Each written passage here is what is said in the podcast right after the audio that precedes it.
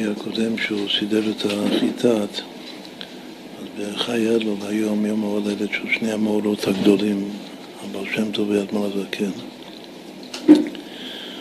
הוא שם את הקטע באיגרת הקודש ט"ו, מה שאלתו רבי שמע מהמגיד, על הפסוק ואנוכי עפר ואפר של אברהם אבינו. שהרבי שומר קבע זה חסד האצילות, אבל היחס, המשל, היחס בין האהבה שלו לאהבה כפי שהיא לו באצילות, זה כמו עץ גדול ונהדר, שהוא מורכב מערמה, אש, רוח, מעפר, עיקר הגשם, הגוף שלו זה העפר, אבל בזכות העמר אז יש לו את כל הצורה הנהדרת שלו ברגע ששורפים אותו, אז כל העמר מסתלק, ומה שנשאר זה רק יסוד העפר שהוא אפר. וככה זה המשל של האהבה של אברהם אבינו, שזה גם אהבה אינסוף, ביחס למשהו מרכבה אליה, שזו אהבה באצילות. חסד האצילות. בכל אופן, מישהו אפר ביחס לחסד האצילות, הוא, הוא מאוחד. אחד היה אברהם, כי אחד קראתי והוא מאוחד לגמרי עם השורש שלו באצילות, האפר הזה. עכשיו, היות שזה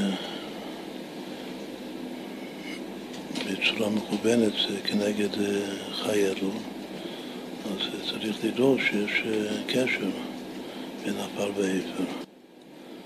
ואולי נאמר שהעפר זה הבעל שם טוב ואפר זה האדמון כן זה אלתר רבי. למה זה מתאים לומר ככה? בגלל שהבעל שם טוב לפני שהוא הסתלק אמר שיכול לעלות באש השמיים כמו אליהו הנביא, אבל מעדיף ובוחר לקיים את הפסוק כי עפר תרבה לעפר תשוב. אז הוא הזדהה והתעצם לגמרי עם יסוד העפר. אז אין מישהו שיותר מתאים להיות אנוכי עפר מאשר הבעל שם טוב. בכלל גם הבעל שם טוב בבחינת אברהם אבינו של החסידות, וגם אלתר רבי בעצמו, שהוא יעקב יחסית, אבל הספר שהוא כתב, ספר התניא, אמר שעל ידי הספר הזה אפשר להיות חסיד כמו אברהם אבינו. אז גם כל ההדרכה של, של אדמון הזקן זה להיות כמו אברהם אבינו. אבל בתוך אברהם אבינו יש שתי הבחינות, העפר והאפר. העפר על ידי המלאכים והעבר על ידי נמרוד, שהשליך אותו לכבשן האש. יש מסירות נפש של, שהוא שובר את הפסדים של אבא שלו ואז הוא מקבל את הדין שלו. זורקים אותו לכבשן האש והוא ראוי היה להיעשות עבר שם. זה צריך להבין למה זה המילה השנייה. את העפר שהוא יצא בחילוק נפש מעטים לגמרי, כתוב באליעזר נגד אה, הצבא הכי אדיר של אותו זמן, ארבעת המלכים, בשביל להציל, להציל את האחיין שלו, לוט, שהוא ספק יהודי, ספק לא יהודי. והיה ראוי שהוא ייהרג שם, אז הוא יהיה עפר. אז אה, המסירות נפש שלו לרדוף אחרי המלאכים ולהילחם איתם. ולהיות אה, עפר זה לפי איך שאנחנו מבינים, ואנוכי עפר ואפר זה העפר של אברהם אבינו, העפר של אברהם זה העפר של אברהם שם טוב. זה שהבר שם קשור לעפר, אני מבין את זה בגלל הפסוק הזה, כי עפר לא תביא לעפר שתשוב, אבל זה שהאדמון הזה כאילו אפר. שגם הוא עוסק בלשבור פסלים, כל מיני הנחות של הדור הקודם, הדורות הקודמים, שאחר שיש גילוי חדש של אלוקות, אז הדברים הקודמים זה הופך להיות אמונות ואיבות. צריך מישהו לבוא ולשבור אותם, שובר, שובר אותם ממסכת. אדמון הזקן כמו שנסבירו שכל, כן. היחס בין אבר שם טוב לאדמון הזקן זה תפילין של, תפילין של יד שמניחים קודם, ואחר כך תפילין של ראש, כמו שמוסבר אצלנו בהרבה אה, מקומות. בתוך המילה ראש יש אותיות אש. את האיבר של, של אדמון הזקן דווקא, זה לא, לא תמיד מציירים אותו ככה, אבל תראה בי הוא טיפוס שרוף. הוא שרוף על ה... אם הוא משכיל באלוקות, הוא שרוף על זה לגמרי. עד שהוא הופך להיות אפר. וזו ההדרכה שהוא מדריך את החסידים שלו, גם להיות חסידים שרופים על אלוקות. השם הרי הוא אש אוכלה. שהוא תוך כדי שהוא שובר פסלים של אביו, אז ככה מגיע לו אה, להישלח לכבשן האש, ושם להישרף. אם כן, האבות הראשון הוא שזה שבחיטת כתוב עליו אנוכי עפר ואיפר, אפשר להקביל את זה לבעל שם טוב לאלתר רבי.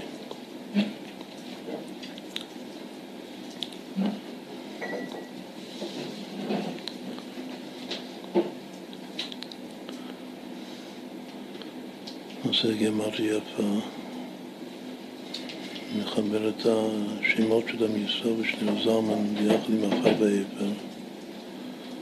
אז נקבל מספר שזה 1872, זה חסד פעמים הוויה. את המילוי הכי גדול של שם הוויה, שם האב. הוא המילוי של החוכמה והוא שווה חסד. שני אלה ייסדו את, ה...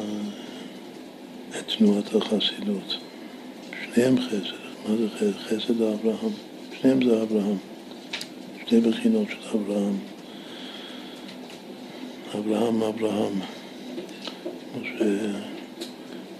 שקוראים לו בעקידה, בגמטיה מלכות. בכל אופן, העפר והעפר ועוד אה, ישראל שני זלמן שווה חסד פעמים הוויה, חסד הוויה מעלה הארץ, שזה אור החסידות שהם ייסדו.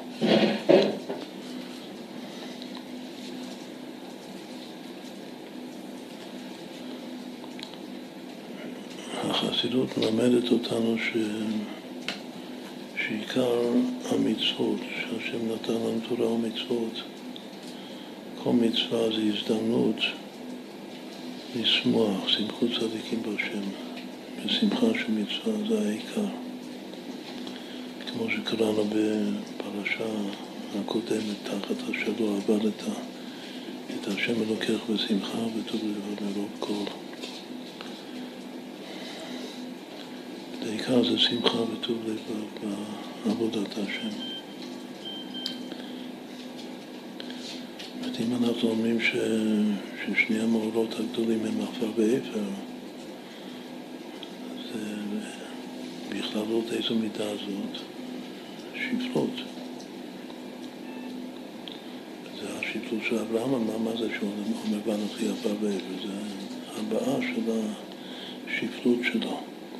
שגורנישט, גורנישט ורד, אף על פי כן הוא מתווכח עם הקודש ברוך הוא להציל את אנשי סתום שהם חטאים ורעים לגמרי. רוצה להציל אותם.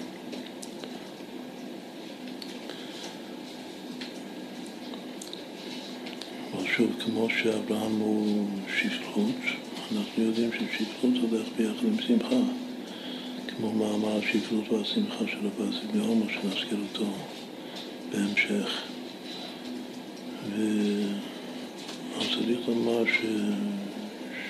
שגם הבר שם טוב והרבי, שניהם באו ללמד אותנו להיות שמחים. לכן אומרים לחיים, לחיים, או שאתה באמת מרגיש שאתה גורנישט, או שאתה שמח, כנראה שזה יחד. האקסטזה של השמחה, הגורנישטקייט. זה נפער ביחד באותו רגע שאומרים לחיים ודומה לחיים. בשיא השפלות ובשיא השמחה. חיים. חיים. כן, הבאנו כאן את הבקבוקים כדי לגמול אותם.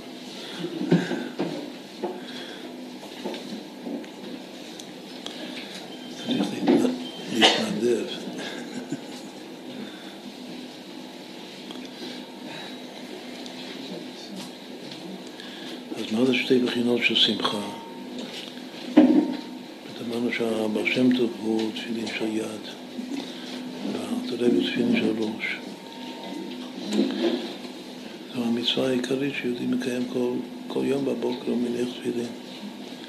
אז שהוא שם את התפילין של יד, הוא שם את, את הבר שם טוב על הלב שלו. הוא שם את התפילין של ראש, שם את האדמון הזקן על הראש שלו. כשעושים את המצווה צריך להיות שמחים. בשביל זה השם נתן לנו מצוות, לשמוח. אז צריך לומר שיש שמחה מיוחדת של של שם, הרי זה גם, לפי ההלכה זה שתי מצוות.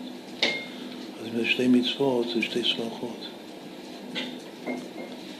אז כאילו ממש על פי פשט צריך להבין מה ההבדל בין השמחה של קיום מצוות תפילין של יד והשמחה שצריך להיות לך בקיום מצוות תפילין שלוש. אז זה די פשוט. השמחה של התפילין של יד זה נקרא נתת שמחה בליבי. עכשיו זה מונח ללב. הלב שמח. עכשיו הלב שמח בטבע. לאו דווקא בגלל שהוא מתבונן באלוקות. נסביר את זה עוד. יהודי צריך להיות שמח. ואיפה השמחה? זה בלב שלו. מה זה, מה זה, זה השמחה של התפילין של יד. מה השמחה של התפילין של ראש? כשאנחנו אומרים שמחה, אז, אז רגילים מי שרגיל באלימות שלנו לזהות את זה עם, עם איזו ספירה, זה הפנימי, בינה. למה, למה בינה? זה לא בגלל הפסוק נתת שמחה בליבי, אם כי שזה קשור, בגלל שבינה ליבה. אבל מה עיקר הפסוק שמשם לומדים גם בזוהר הקדוש, אומרים שבינה זה שמחה. עם הבנים שמחה, עם הבנים זה, זה בינה, אימו, ומה השמחה שלה? שהיא הולידה בנים. מה זה הבנים שהיא הולידה? זה אהבה ויראה בלב, זה מידות. איך הולידה אותם? על ידי התבוננות. זה עבודת חב"ד. מה השמחה? השמחה שבכוח המוח שלי אני יכול להוליד. המוח שלי זה אימא, ואבא זה מצווה המצווה, זה הקדוש ברוך הוא בעצמו, הוא מפרה האור האלוקי, התורה, אני לומד תורה. התורה מפרה את ההתבוננות שלי. והאימא, שזו ההתבוננות בשכל שלי, מולידה ילדים, שזה רגש. וכשאני מצליח להוליד רגש בלב, אז אני שמח. האימא שמחה. אז היא, היא הולידה בלב, והיא קשורה ללב, אבל היא שמחה בכך שיש לה, שזה הייעוד בחיים שלה. ואם עין מתה אנוכי, בלי ילדים היא לא... קצתי בחיי לגמרי. אם כן, השמחה של אלתרעבי זה השמחה של, של הצלחת ההתבוננות להוליד רגש. אבל הבעל שם טוב לא צריך את זה. עכשיו הוא שמח בלאו הכי, הלב שלו מלא שמחה. איך הרבי קורא לזה השמחה, שזה לא תלוי בהתבוננות? קורא לזה שמחה בטהרתה, שמחה פשוטה, שמחה טבעית. יהודי הוא שמח. שמח שהוא חי, שמח שהוא נושם, שהשם נותן לחיים. שמח מלמטה, הוא שמח תוך כדי הודיה, שהוא מודה להשם על כל נשימה. הוא שמח. אז אם כן, זה שתי בחינות של שמחה. שמחה של הלב בפני עצמו, ושמחה של המוח שמודיד מידות בלב. לכן לכן שני שמחים גם בתפילין של יד שלנו וגם בתפילין של ראש שלנו. לחיים.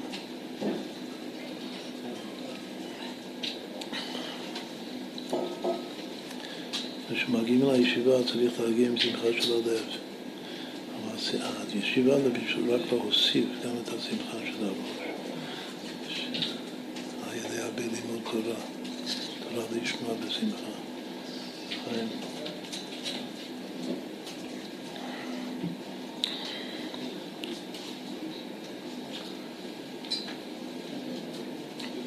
עכשיו עוד משהו כללי לפני שנתחיל את הסיפורים. ידוע ששני אור, אלתרעבי זה שני אור. יש הרבה פירושים מה זה שני אור. אבל השם זה עצמו ציין שהלידה שלו, שנולד עכשיו שני אור, גאון יעקב הוא קרא לו.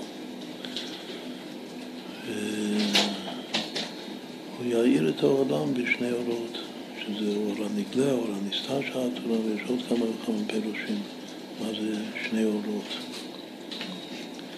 אבל יש גם רמז מאוד, אה, מאוד פשוט שקשור גם למה שדיברנו עד עכשיו, משהו, לא זוכר שאמרנו את הפירוש הזה פעם, מה זה השני אור של... יש אור ישראל, ישראל בר שם טוב, לשון הפסוק אור ישראל. ויש אור השם, כמו שומעים עכשיו בפרק זך בתהילים לדוד השם אורי ואישי. כמה שווה שני אור? את ישראל והשם זה ישראל. מה ההבדל בין ישראל לבין שני אור? שני אור זה קצת יותר מישראל בגמטריה. כמה מוסיפים לישראל שזה יהיה שני אור? מה? 26. שני אור זה ישראל הוויה. איפה, איפה מחברים אותם? ישראל הוויה. פעמיים בכל יום. שמע ישראל, יש וורט של, אני אומר שמע ישראל צריך לכוון ישראל סבא, בגלל שזה השבטים אמרו את הפסוק הזה. והם התכוונו לישראל, זה כך כתוב בחז"ל. אבל אנחנו חסידים שאומרים נשמע ישראל, הישראל סבא שלנו זה ישראל בר שם אבל מיד אחרי ישראל, מה המילה הבאה? שם השם הוויה. וישראל הוויה ביחד זה שני אור. אז מה זה שני אור לפי זה? פשוט שזה שוב, זה אור ישראל ואור הוויה, שמתחברים ביחד.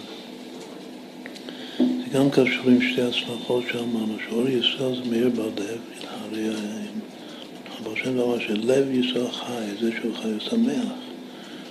זה הלב, הוא חי בעצם, הוא שמח בעצם. אבל הוויה, הוויה בחוכמה, הוויה זה שייך למוחין. אמרנו שהחוכמה מפרה את הבינה וההתבוננות של הבינה מולידה את המידות, ואז הם הבנים שמחה. גם אבא הוא שמח. הוא ויום שמחתכם אלו השבתות, זה אבא. אימא זה יום טוב, חג. אז עיקר השמחה, מצוות השמחה זה ביום טוב, גם, גם שבת, גם אבא הוא שמח.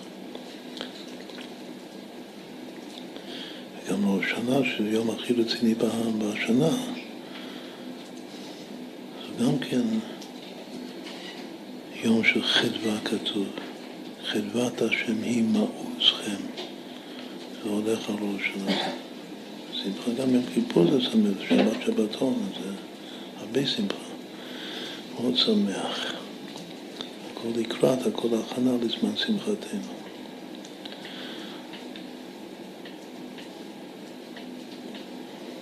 אז אם כן, שני אור זה ישראל פלוס הוויה.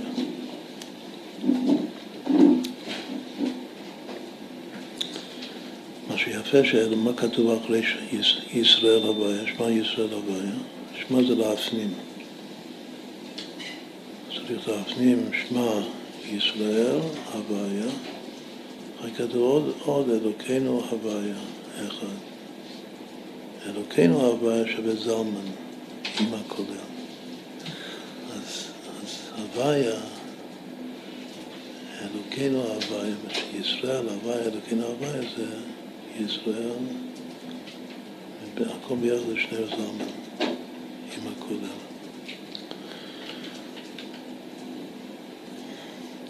גם פרשת שבוע יש, זה מתחיל שני זלמן, אתם ניצבים היום כולכם. כמה שווה אתם ניצבים היום. שלוש המילים הראשונות של הפרשה. אתם ניצבים היום. שווה בדיוק שני עוזרים. זה רמז יפה מאוד של, של אדמו"ר הזקן. עכשיו, עיקר הבורט היה שהשני אורות זה אור ישראל ואור הוויה. ויאמר אלוקים יהיו אור ויהיו אור, שני אורות. מסערת הלוי זה מתחבר. אור הולך ביחד עם שמחה. היהודים הייתה אורה ושמחה. אז לחיים ולחיים.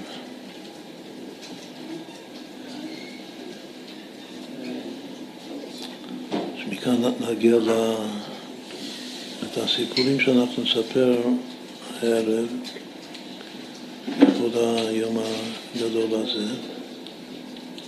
החג הזה. הם וורטים אה, מלוקטים ש... שאפשר ללמוד מזה משהו בעבידה שלנו.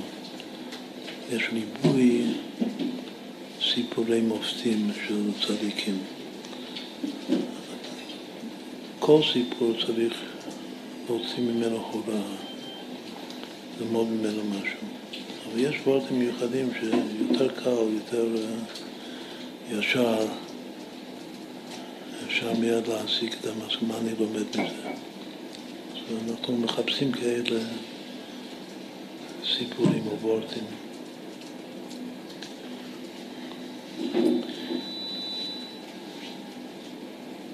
יש משהו מאוד מאוד חזק שרבתי פיהומו שהזכרנו אותו הרגע.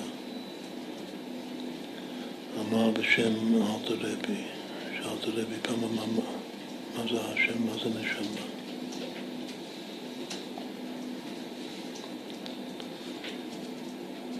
עכשיו, מה זה השם, מה זה נשמה, זה בדיוק מה שאמרנו עכשיו, זה אור השם באור ישראל. שני אור. אמר שהשם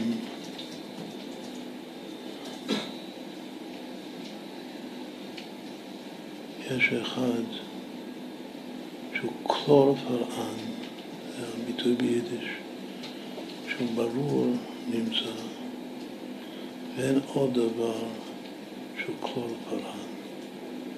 אין עוד דבר בעולם שהוא ברור נמצא. זה השם. מה זה נשמה? נשמה זה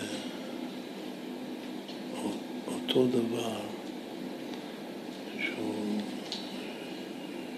שהוא חושב להרהר ומה שאמרנו הרגע מה זה השם הוא נדלק.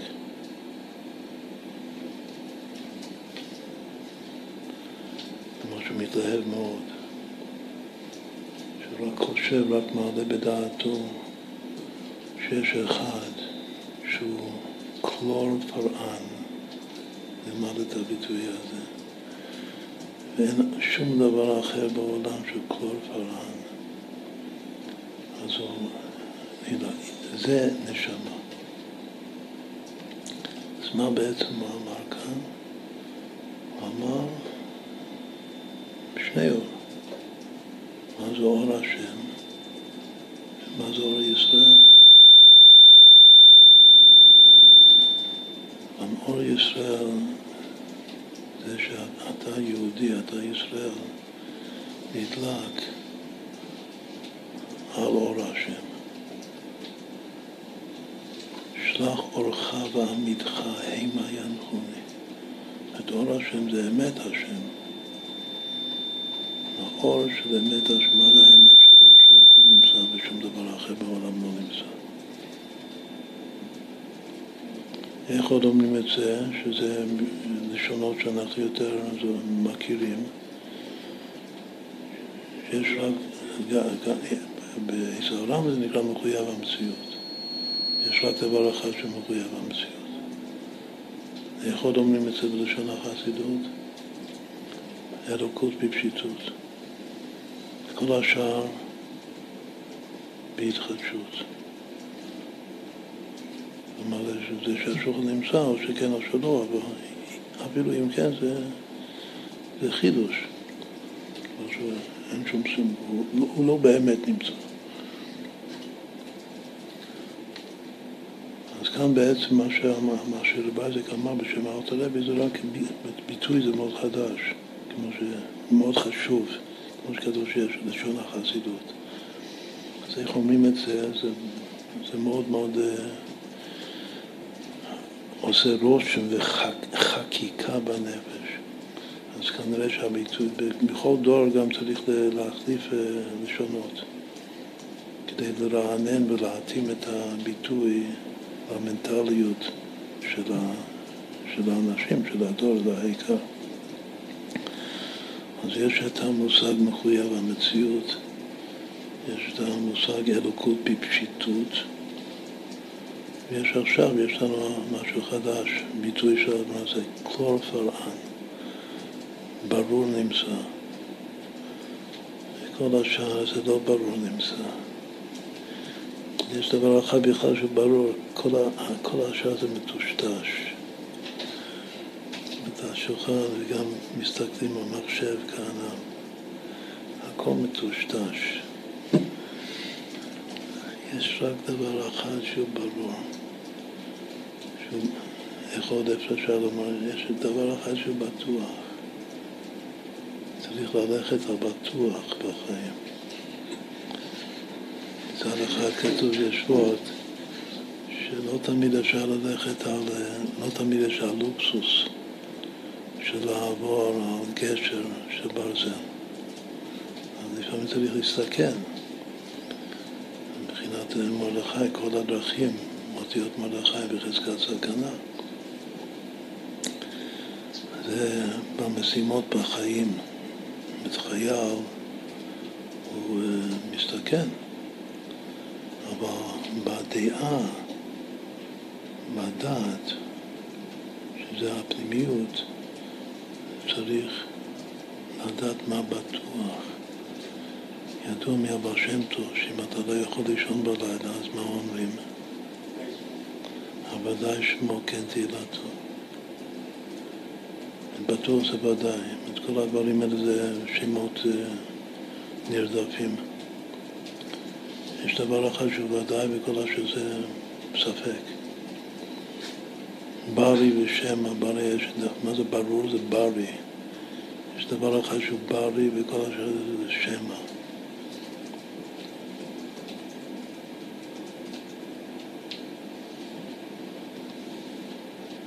שייך בעמוד הראשון של בבא מציע. אז זה בורט מאוד מאוד חשוב, שיש דבר אחד שהוא קלור פרען וכל השאר, זה אור השם. מה זה אור ישראל? שהוא נדלק על זה.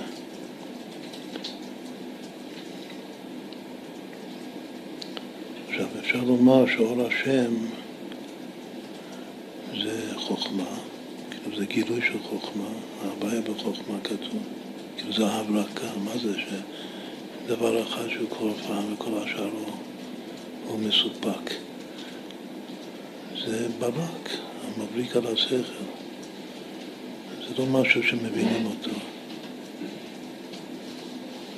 אבל אם אתה רוצה להבין אותו, זה לא שווה.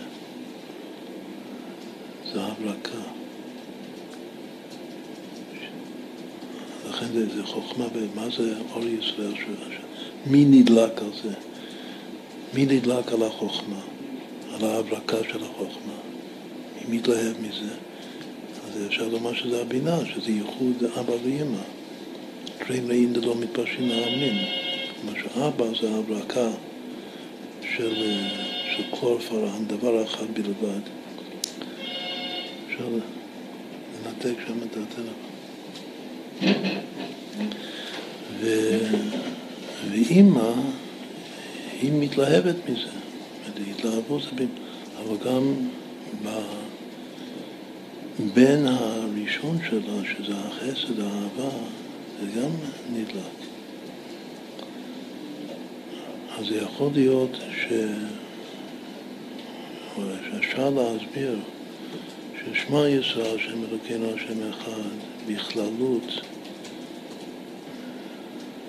זה אחד? שיש אחד שכלול פרן. ושום דבר אחר לא כלול פרן. ומה, מי, מי נדלק על זה? ואהבת את השם אלוקיך, זה הפסוק הבא. בכל לבבך ובכל נפשך ובכל מודר ידו שבכל לבבך ובכל נפשך ובכל מודר שווה שלהבת עד שתהי שלהבת עולה מאליה. זה אור ישראל. אז אם כן, לפי זה שני האורות זה שני הפסוקים הראשונים של, של קריאת שמע. עכשיו, או שאם אני אומר נשמה, איפה נשמה? סתם המילה נשמה. את השאלה הייתה מה זה השם, מה זה נשמה. איפה השם? השם זה בחוכמה, מה זה, איפה זה נשמה? נשמת שקי תבינם, מחצב הנשמות, בקבלה זה אימא. על פי פשט אור השם ואור הנשמה זה אבא ואמא זה חוכמה ובינה, מה שאמר. אבל היות שה, שהבינה היא נדלקת והיא מולידה, היא מולידה אהבה, ואהבה רבה זה באימא, לכן גם אפשר לומר שזה בשני הפסוקים הראשונים, כלומר שזה חוכמה ואהבה. לחיים לחיים.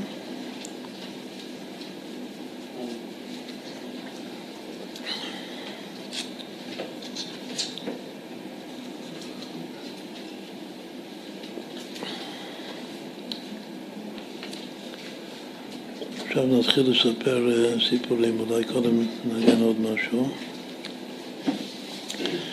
נספר כמה סיפורים מהבר שם טוב, בלי לעשות מזה פרצוף דווקא, ואז אה, ננסה לספר עוד, עוד יותר סיפורים של הרבי שכן אפשר לעשות מזה פרצוף.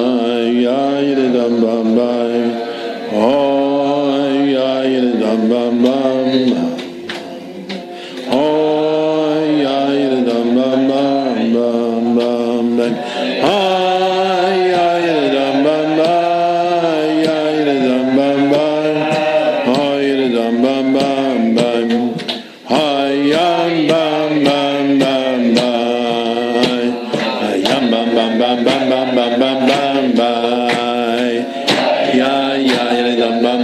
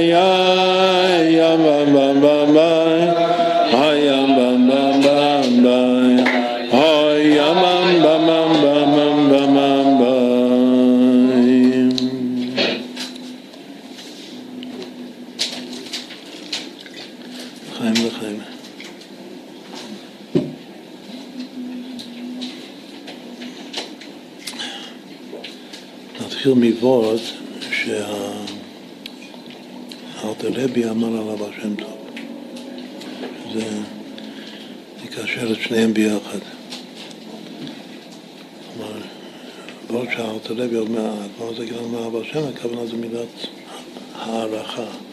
הערכה זו מילה גסה לענייננו. בכל אופן, הוא אמר ככה, שהבר שם טוב הרים את היד, הוא הרים את כל סדר ההשתלשלות, להיכלל, להיבטל ולהיכלל באלוקות. כשהוא הוריד את היד,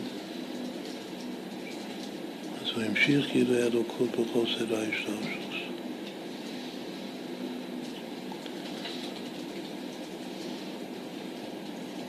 זה צריך, כאן הלימוד בשבילנו זה, זה לחשוב, אנחנו היום אה, לומדים על היקום, גודל היקום, על גלקסיות, מיליארדי גלקסיות, שכל גלקסיה יש שם מיליארדי כוכבים. וכולו וכולו וכולו. זה רק העולם הזה הגשמי. זה לא עולמות העניינים רוחניים. צריך לחשוב שיש אחד שבכף היד שלו, ולא כף נחת, יש את כל היקום בתוך היד שלו. זה מאוד חשוב אה, לחשוב על זה בגלל שה... הגודל היקום, במקרא הטוב זה פועל יראת השם, כמו שיש כמה בסיפורי צדיקים שהגיעו ליראת השם תוך כדי ההתבוננות בממדים האינסופיים של היקום, היקום הגשמי. אבל כאן זה ההפך, זה שכל היקום הגדול הזה הוא בתוך כף היד של אבא שם טוב.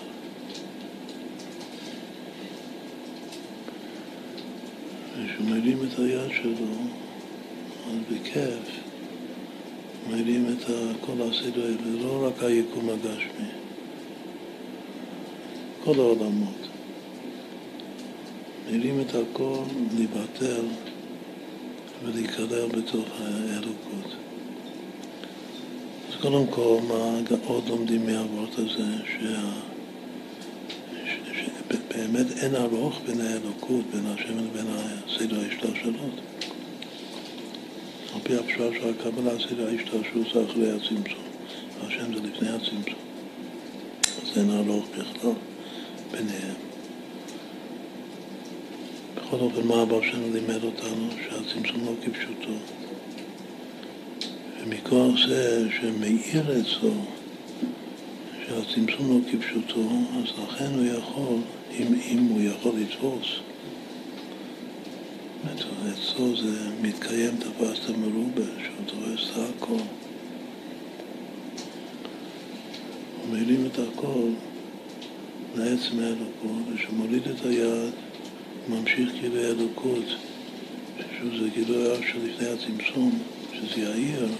יתגלה לנו שהשם מהכל והכל זה השם, והשם איתנו, שההשגחה הפרטית זה עצמ, עצמותו יתברך.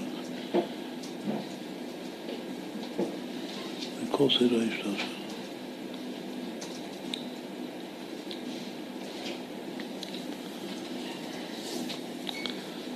זה קשור עם עוד אה, סיפור. על אבא שם טוב.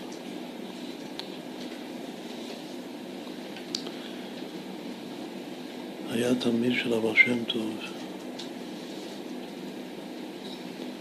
שלפני שאבא שם הסתדק, הוא היה משמש שלו. איך קראו לו? מישהו זוכר? זה שאבא שם אמר לו שיספר סיפורים עליו. יעקב קראו לו.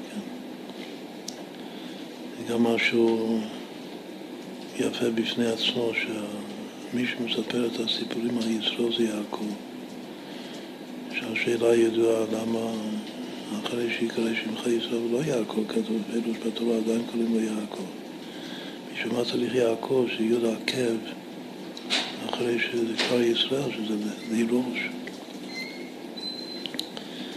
כנראה שצריך את יעקב בשביל לספר סיפורים על ישראל.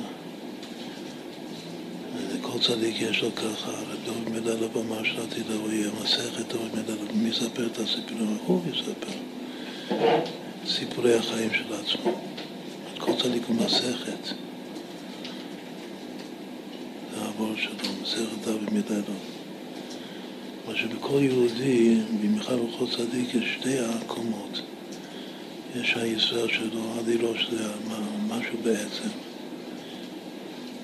יש מי שגם יכול לספר סיפורים עליו. כל מה שהוא עבר בחיים, כולל כל המשברים שלו, כולל השבת ליפול צדיק וגם שלו. חשוב מאוד שיהיה לך גם את היעקב לספר את הסיפורים של ישראל. זה אף על פי שקוראים לך ישראל ולא יעקב, צריך עדיין לשמוע על היעקב הזה. זה סדר הזיכרונות של ראש שנה. את הסיפור הכי מפורסם של אותו אחד ש...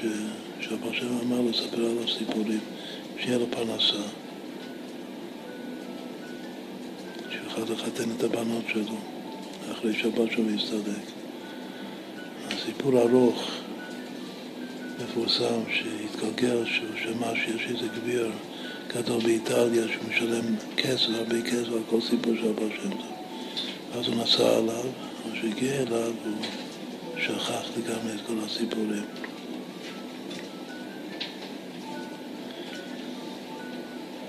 אותו גביר הזמין את כל העיירה שם, איפה שהיה באיטליה, בליל שבת, אחרי ביום שבת, בסעודה שלישית, שיבוא לשמוע את אבל הוא שכח. אז בבוש פנים הוא היה צריך לנסוע משם בלי, בלי לספר. אבל כשהוא רק יצא מהעיר, אז פתאום הוא נזכר בסיפור אחד. ואז הוא חזר, ואז שוב הגביר מאוד שמח. כמה שהוא שכח, הגביר, הגביר הזה קיבל את זה בסבר פנים יפו, וקיבל אותו, וניחם אותו. שאולי בכל אופן תזכור משהו. כלום. וכשהוא נסע מה, מהמקום, אז פתאום הוא נזכר רק בסיפור אחד מתוך המאות אלפים סיפורים שהיו לו. אז הוא מיד חזר, ושוב הוא הזמין את כולם לבוא, ואז הוא סיפר אה, סיפור מפורסם, שבו שם הגיעו לאיזה כפר, ושם היה יומי דם, והיה מסוכן לצאת החוצה. סכנת בשורת, והוא דפק בדלת של איזה יהודי שם, והוא פחד לפתוח את הדלת. מה שהגויים היו עושים ביום דם ליהודים, פוגרומים. אבא שם אמר לו שאין מה לפחד, ובקושי רב הוא הסכים לפתוח את הדלת ולהכניס אותו בפנים. אחר כך הסדר היה שהראש הכמרים, יש הרבה דירוג בכמרים כידוע. אז ראש הכמרים הוא נושא דרשה, ואחרי הדרשה הוא מרהיב את כל הגויים הצעירים, ואז הם יוצאים ועושים אה, שמות. כל הבתים של היהודים שוברים את החלונות, דלתות, ואם עושים איזה יהודי ברחוב, זה אחת דתו. ו... שלנו בבית, הוא, אה, הוא אמר לשם שלו, שזה רבי יעקב, הוא אמר לו שתלך, לא חטא, תלך לבמה של ראש הכמרים שם לפני שהוא נושא את הדרשה שלו. ותאמר לו שהבא שם קורא לו. שהוא הלך ועבר כולם כאילו שלא ראו אותו, היה רואה ואינו נראה, הוא הגיע עד למעלה, איפה שיושב שם, אמרנו שיש פה הבא שם טוב, הוא קרא לך.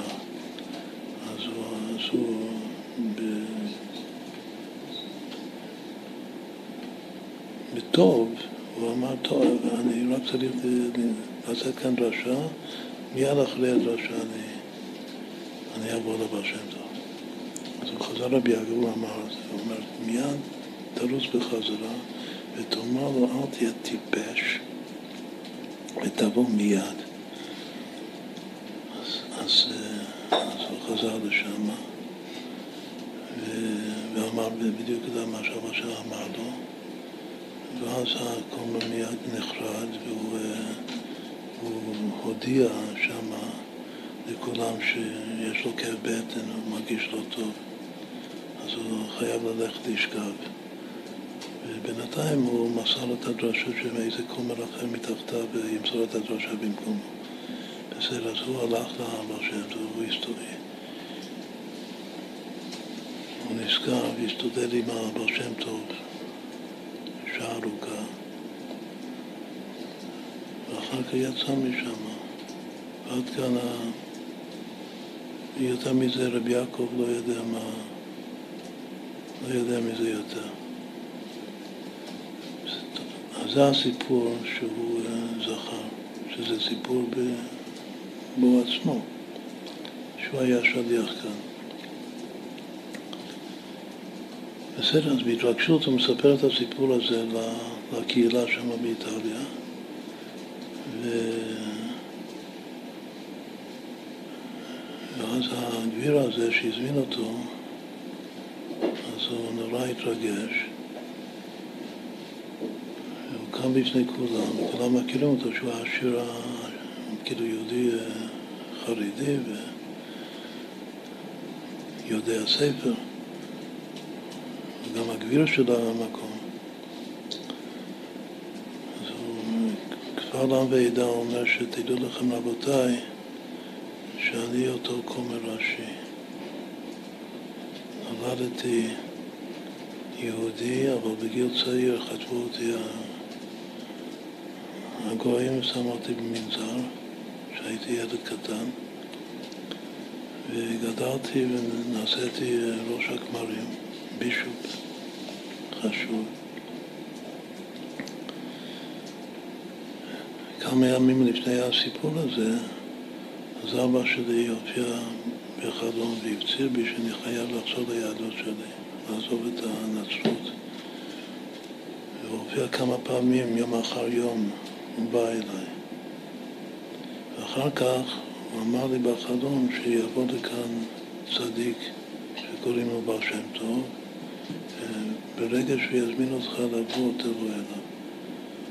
וככה זה בדיוק היה. בשיחה שהסתודדו ביחד, אז הבר שם טוב כאילו גמר את ה... להחזיר אותו בתשובה, אז הוא כמובן הוא ברח מהמקום, התרחק מהמקום עד שהוא הגיע לאיטליה, ושם הוא התחיל חיים חדשים. הוא לא צריך להתגייר, הוא יהודי. ואז הוא העניק, כן, וגם הראשון אמר שבתור אה, בישוף חשוב, הוא היה גם גביל, היה לו המון כסף שם, כגוי, כאילו. אז אה, אמר לו שייקח איתו את הכסף. אז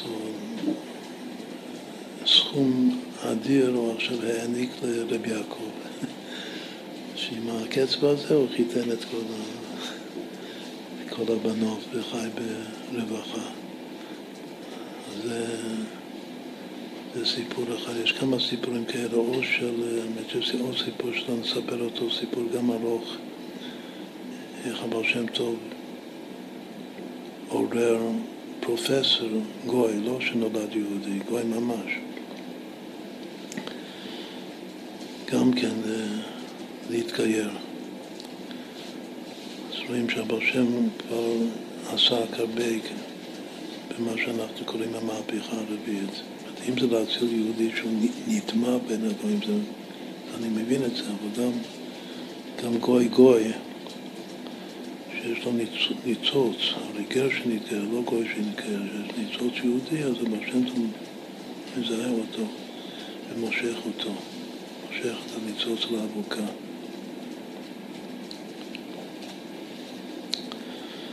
אז כל זה זה היה בגלל ש, שאותו רבי יעקב, שהוא הזיכרון של סיפורי הבעל שם טוב, הוא לא זכר, אבל שם טוב, כן, כן, עוד פרט חשוב שלא אמרתי, שכחתי, שזה הפרט הכי חשוב, אבל שם טוב אמר לו אותו, אותו כומר שעכשיו הוא חוזר להיות יהודי טוב, הוא שאל אותו מתי אני אדע שהשם כיפר על כל העוונות שלי.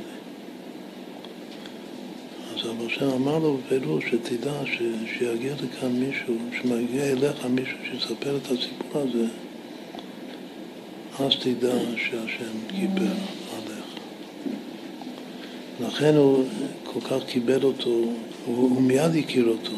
כשהוא הגיע לבית שלו, הוא ראה מי זה. זה אותו אחד שהזמין אותו. רק שיעקב לא הכיר אותו.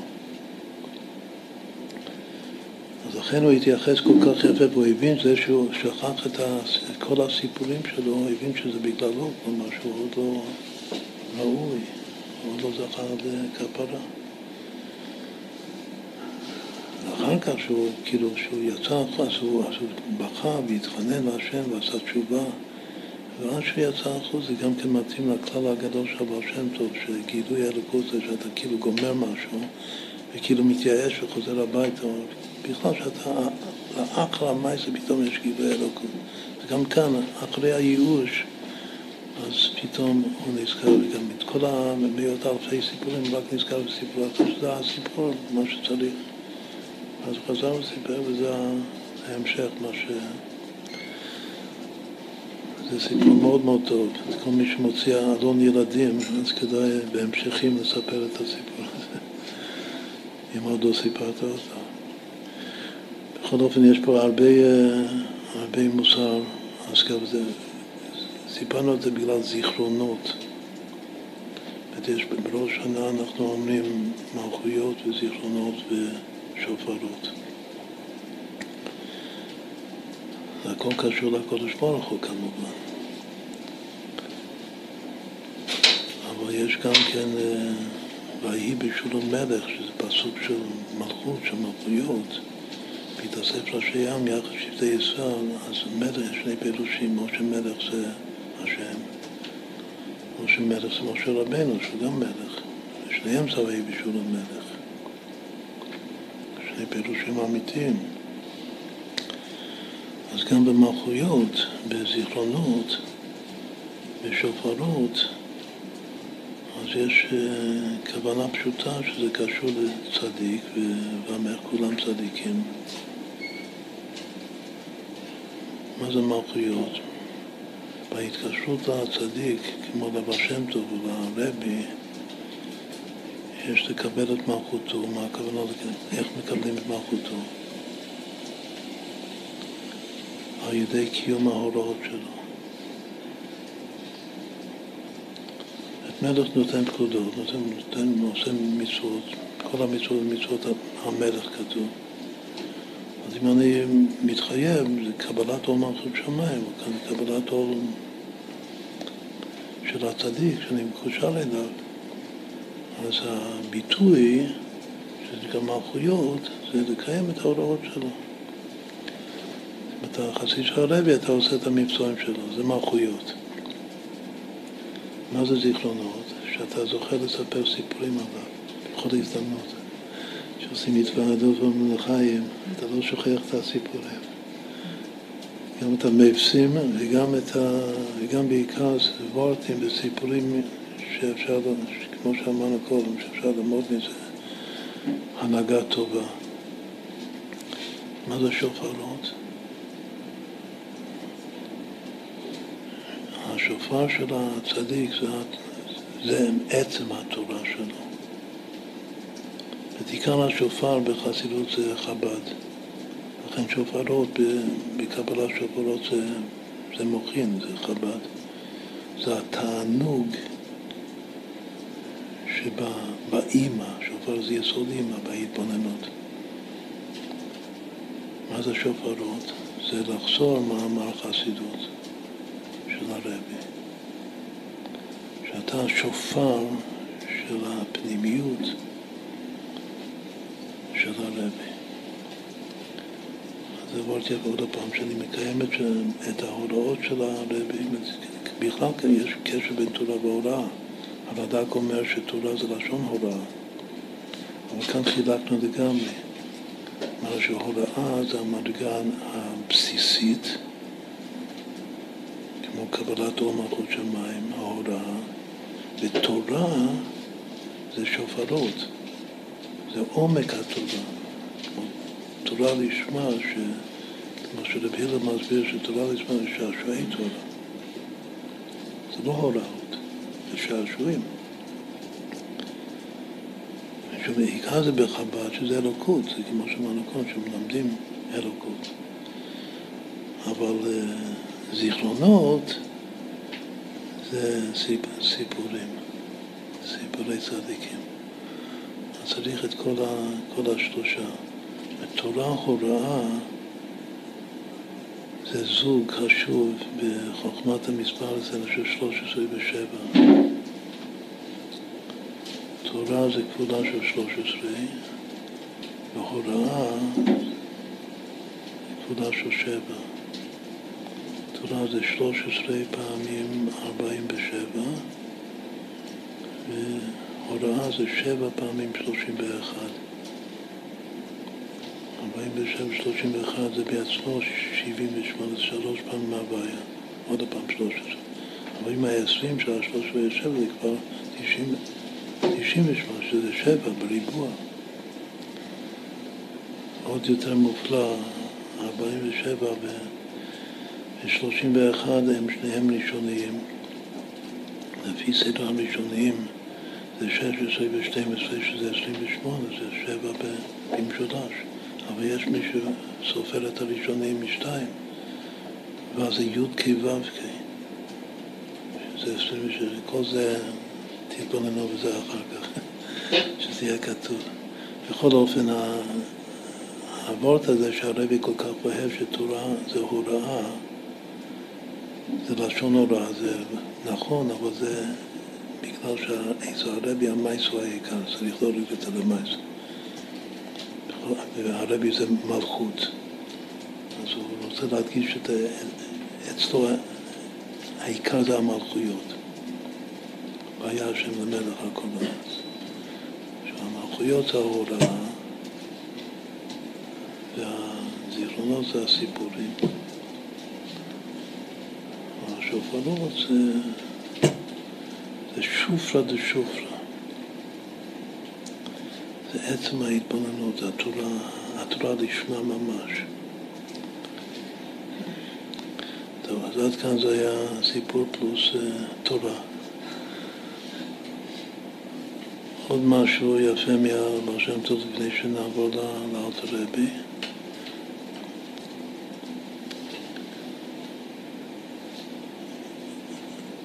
הבר שם טוב לימד דבר שזה כתוב כמה וכמה פעמים בקטע שם טוב ועוד אה, מקומות, שבשביל להשפיע, וכולם צריכים להיות משפיעים, שלוחים שיוצאים להשפיע טוב על היהודים על עם ישראל. בשביל להשפיע, אדם הצדיק הגדול, הוא צריך לרדת מהמדרגה שלו כדי להתחבר עם העמך. ותוך כדי שיורד, הוא צריך לוותר, צריך להקריב.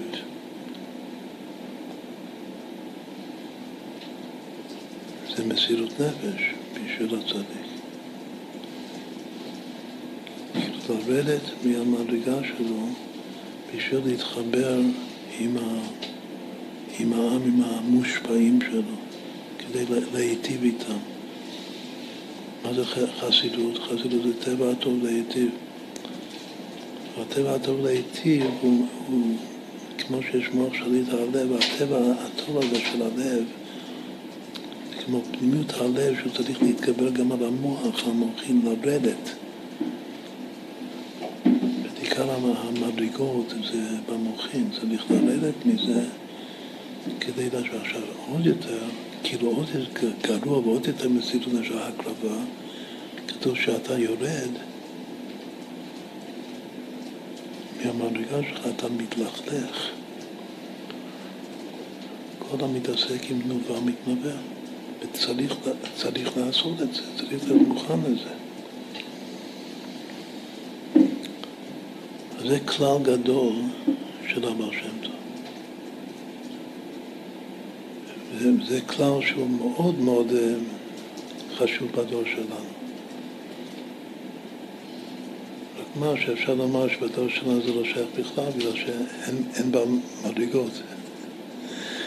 אף על פי כן, הכל זה יחסי. יחסי, יש עדיין קצת אה, בעלי מדרגה. והבעל מדרגו הוא צריך לרדת מכל המדרגות שלו כדי להתחבר לעם ולהשמיע רק חסידות, לא תמצא כזה רעיון לא בחסידות, זה טהור חסד, בגלל שהוא חסד זה הרצון להיטיב והמסירות נפש להיטיב. כמו שהבר שם דיבר עצמו בשביל להיטיב, מה, מה, מה הוא קיבל על עצמו בכיף, מהי השמחה הכי גדולה? שאמרו לו מן השמיים שזה שהפצרת יותר מן המידה, אז הפסדת את כל העולם הבא שלך. לא סתם ירד מהמדרגות, הוא הפסיד את כל העולם הבא. ואז הוא קם ורקד מרוב שמחה שעכשיו אני יכול לעבוד להשם בלי שום פנייה ושום נגיעה, בלי עולם הבא. בכל אופן, זה כלל גדול, אבל החידוש הוא שכתוב במקום אחד שהוא נתן לזה משל, משל פשוט מאוד, אבל המשל הזה לא ראיתי. אומר שכל אחד הוא צריך להיות מוכן להיות מטאטא.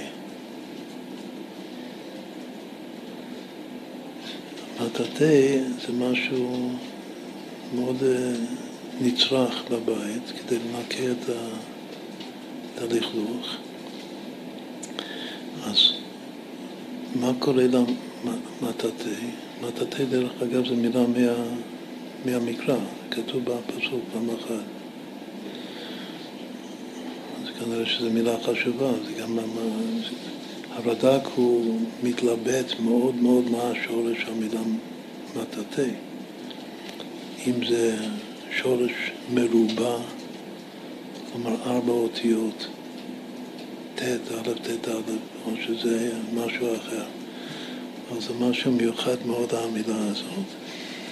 תכף נראה כמה, כמה, כנראה שזה קשור לתותפות בענייניך, שהטטט מטאטא ויש פירורי פת על הרצפה שצריך לטאטא אותם. אז מה עבור? תעבור אותו שמטאטא הוא דבר נצרך בשביל לכבד את הבית. יש שם נרדף מטאטא. איך הוא קוראים מטאטא? מכבד.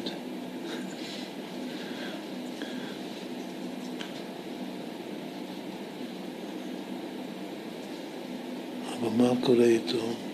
תוך כדי שהוא מוציא את הלכלוך, אז קצת לכלוך נדבק אליו, לשערות שלו. אם תעתה זה שערות. והלכלוך נדלק.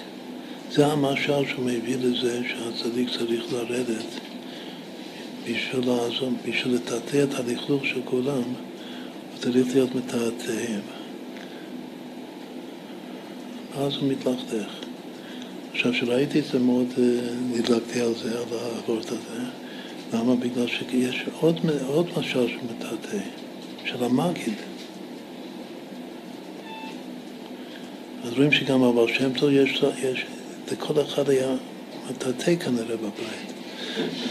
מטאטא של הבעל שם טוב, מטאטא של, של המגיד, מה, מי זוכר את המטאטא של המגיד? הוא הסביר מה זה מילה רע, מה זה רע בכלל. מה שרע זה לשון מילה רע. מלמטה, הוא נתן דוגמה שזה המשל שלו שיש מטאטא בבית, שזה כלי נצרך, זה כלי חשוב, אבל זה כלי נחות, כאילו זה המדרגה הכי נמוכה בבית, זה המטאטא. אבל שהאבא, פתאום הוא, הוא כועס על הילד שלו, אז הוא יכול לתפוס את המטאטא ולהרביץ לו. ואז המטאטא, במקום להיות כלי חשוב, שימושי בבית, הוא הופך להיות רצועה להלקה, שזה ביטוי בעזור לקליפה. אז הנה, אז המטאטא של המגיד זה, זה מטאטא שהופך להיות מקל שבט מוסר. שנקרא רצועה והלקה. מטאטא של הבעל שם טוב זה הצדיק בעצמו, שתוך כדי שהוא מטאטא את הלכלוך הוא מתלכלך. הוא צריך להיות מוכן לזה, כאילו לכתחילה ללכת על זה. יסוד החסידות.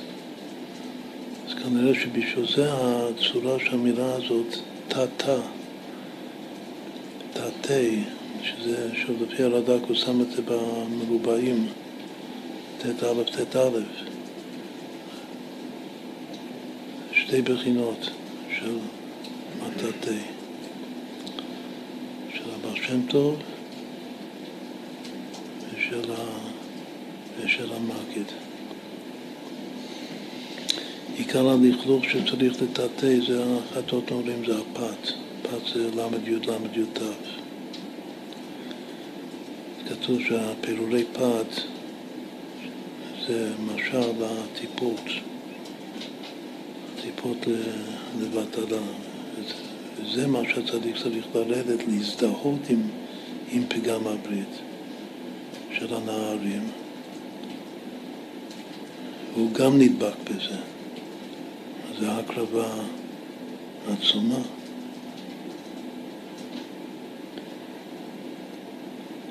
תוטפות בין עיניך. ה, את הפת. לחיים לחיים.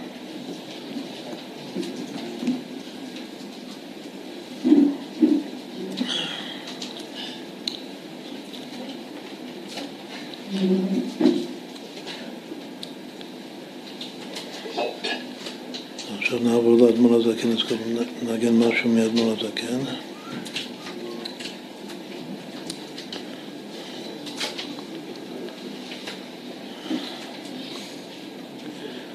Om Dam Dam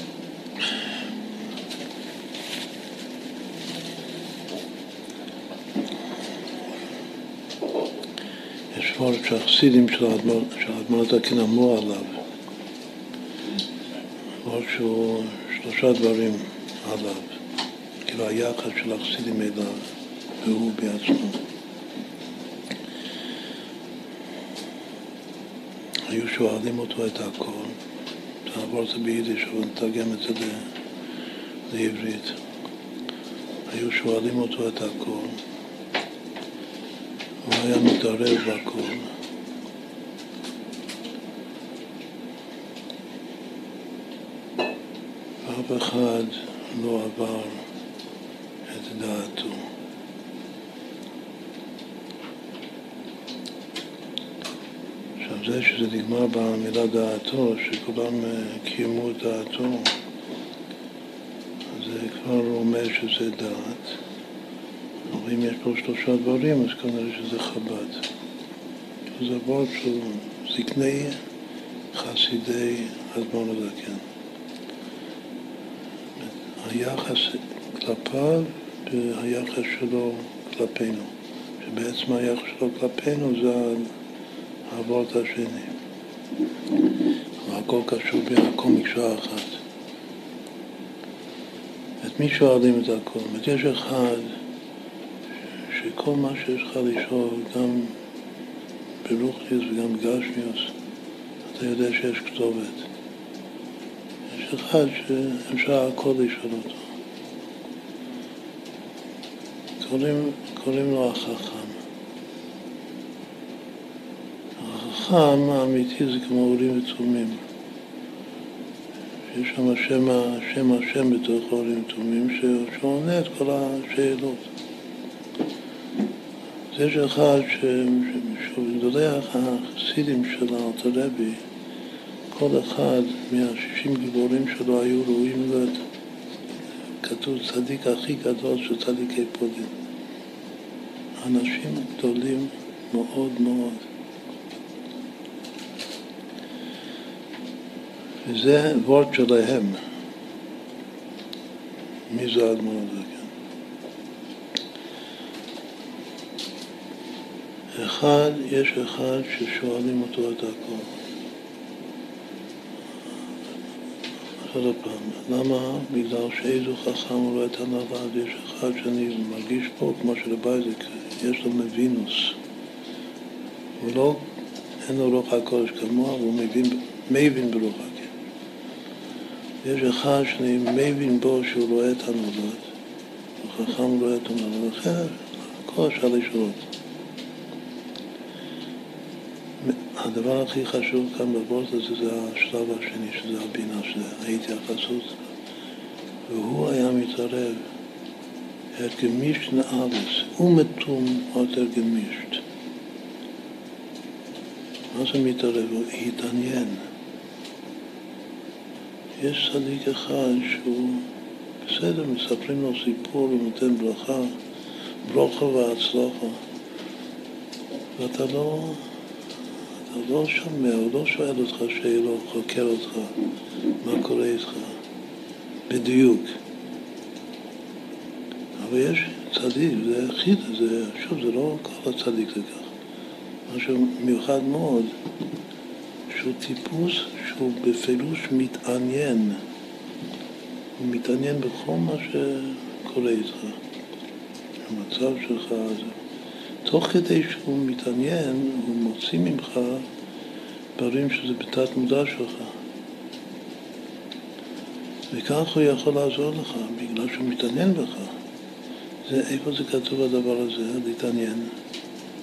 שזה נקרא להתערב, הוא מתערב בעניינים שלך. ויש צדיק שהוא נבדל. יש אחד שהוא מתערב בתוך הסיפור שלך. איפה זה כתוב? כתוב בכללי החינוך והדרכה. מחנך אמיתי הוא צריך לא רק, ודאי שהוא לא רק מורה שהוא מורה, שהוא מלמד, הוא צריך להתעניין בכל המצב, בכל תלמיד שלו. צריך לדעת מה קורה איתו בבית, מה קורה איתו בשדה, מה, מה קורה איתו.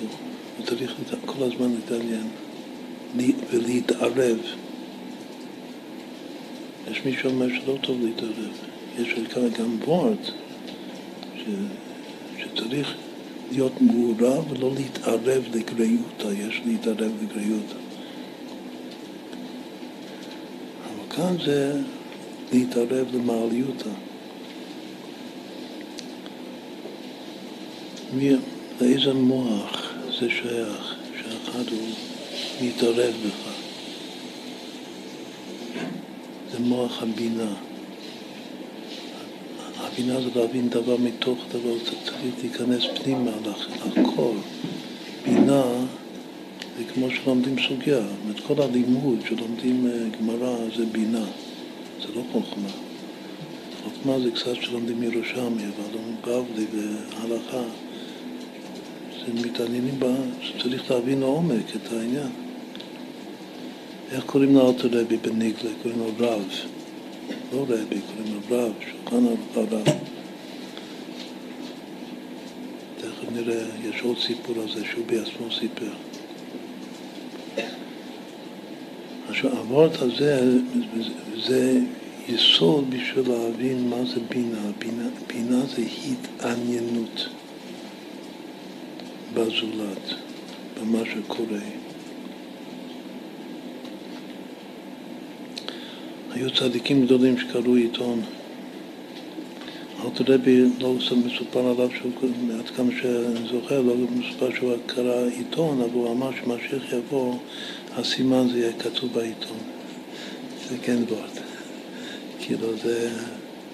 עיתון זה דבר חשוב, שזה להתעניין במציאות, מה קורה, מה, מה מתרחש בעולם. יש אחד שקורא עיתון, הסדיגור הרבי כאן בתל אביב, שישב על ספסל בשדרות רוטשילד וקרא עיתון.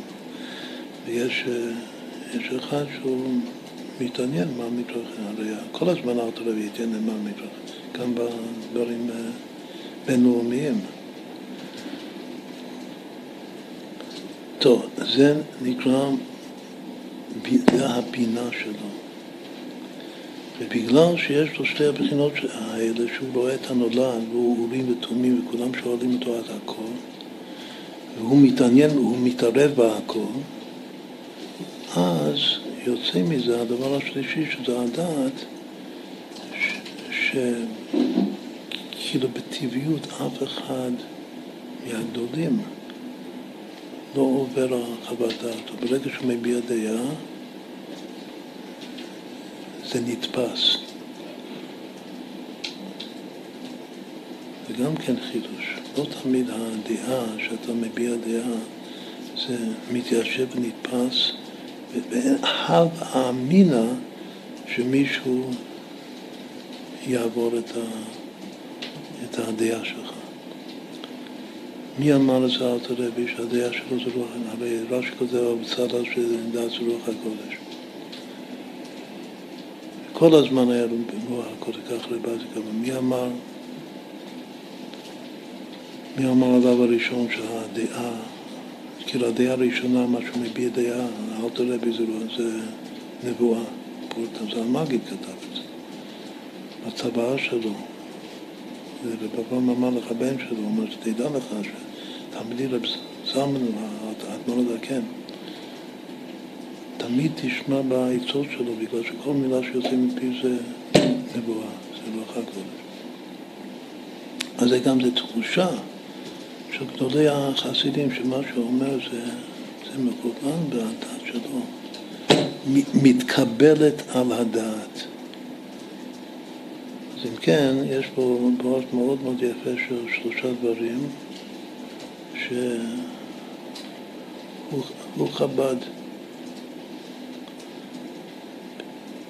שהכי מעניין כאן זה מה שהוא מתעניין בנו. איך זה בא לידי ביטוי אצל הרבי שעברו בדולרים שלא היה לו זמן להתעניין, איך הוא התעניין בכולם? הוא ביקש שכולם יכתבו לו בפרוטרוט את כל מה שקורה איתו.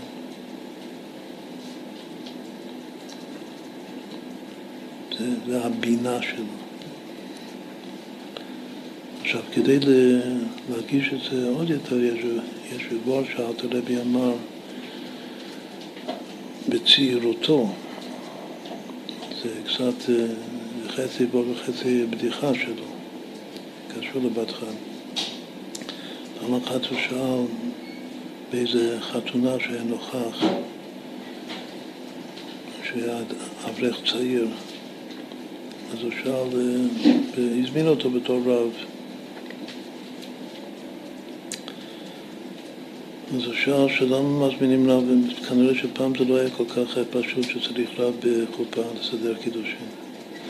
אז הוא שאל שאלה כזאת, מילא בת חן אני מבין שצריך להזמין, יש לו תפקיד בחתונה.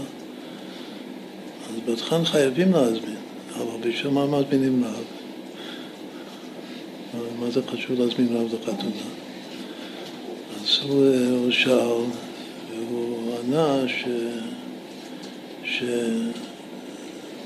ביידיש הוורט הוא שהוא ענה שזה, שרב הוא טיפוס שמתחקר את הכל. שזה קשור לוורט הזה שאמרנו הרגע, ושמחסילים אמרו עליו. מי זה רב? שזה ההבדל בין רבי ורב. רב, רב זה בעל ניגלה. רב זה אחד שהוא חוקר מה קורה כאן. יש טיפוס של, של חוקר. זה, זה, רגע, רגע. אז הוא אומר שרע זה טיפוס ש, שהוא מתחקר את הכל. ואז הוא קרא, תוך כדי שהוא מספר את הסיפור הזה, אלתר רבי, אז הוא קרא לכלה,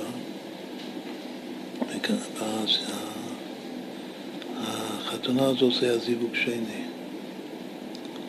לשני הצדדים. והוא שאל את הכלה, היא הייתה אמנה, היא הייתה אמנה בגיל צעיר. אז הוא שאל אותה, הוא תחקר אותה. לבעל שלך הראשון היה לו אח, ואז שפתאום זה נתגלה שהיה לו אח תינוק. אז, בשעה שהתאמנה. אז הוא מיד אמר לה שקודם תקבלי חליצה. את חייבת לחכות לקבל ממנו חליצה, היא התאמנה בלי ילדים. ואחרי החליצה אפשר לערוך קופה. היום בשביל זה יש רבנות. אבל זה מה שאמרתי קודם, שכנראה שאין, לא היה אז כזה דבר. כתוב שזה, בסיפור כתוב שזה המקווה הראשון שהוא עשה בתור אברך צעיר. אז, אבל מה הוורט? הוורט הוא שרב זה אחד שמתחקר מה קורה. והוא נשאר רב. ושוב, רב זה מוכין דאימא, אז זה מחזק את ההסבר שהסברנו קודם, זה שהוא מתערב, זה מוכין דאימא. ידוע אבות ש... שצריך לערב בתוך התבואה קו, בינה אחרת זה נרקב. דברי מוסר, דברי חסידות, צריך לערב אותם. לא מספיק ללמוד את זה, לא מספיק החוכמה, צריך את היכולת להתערב על מנת לערב בתוך הדבר את, ה... את המלח או את הכוח המשמר. וגם כן, זה מוכין דאימא. גם להתערב וגם לערב. טוב, אז עד כאן זה, זה וורט אחד שהוא כולל חב"ד. נלך, נעשה את זה בקיצור, יחסית. בחסד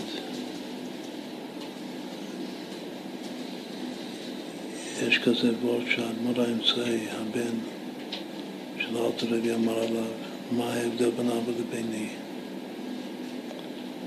מה שאבא, שהיה מרגיש כאילו מריח שיש יהודי אי שם, שיש, הביטוי שיש רצון רצון,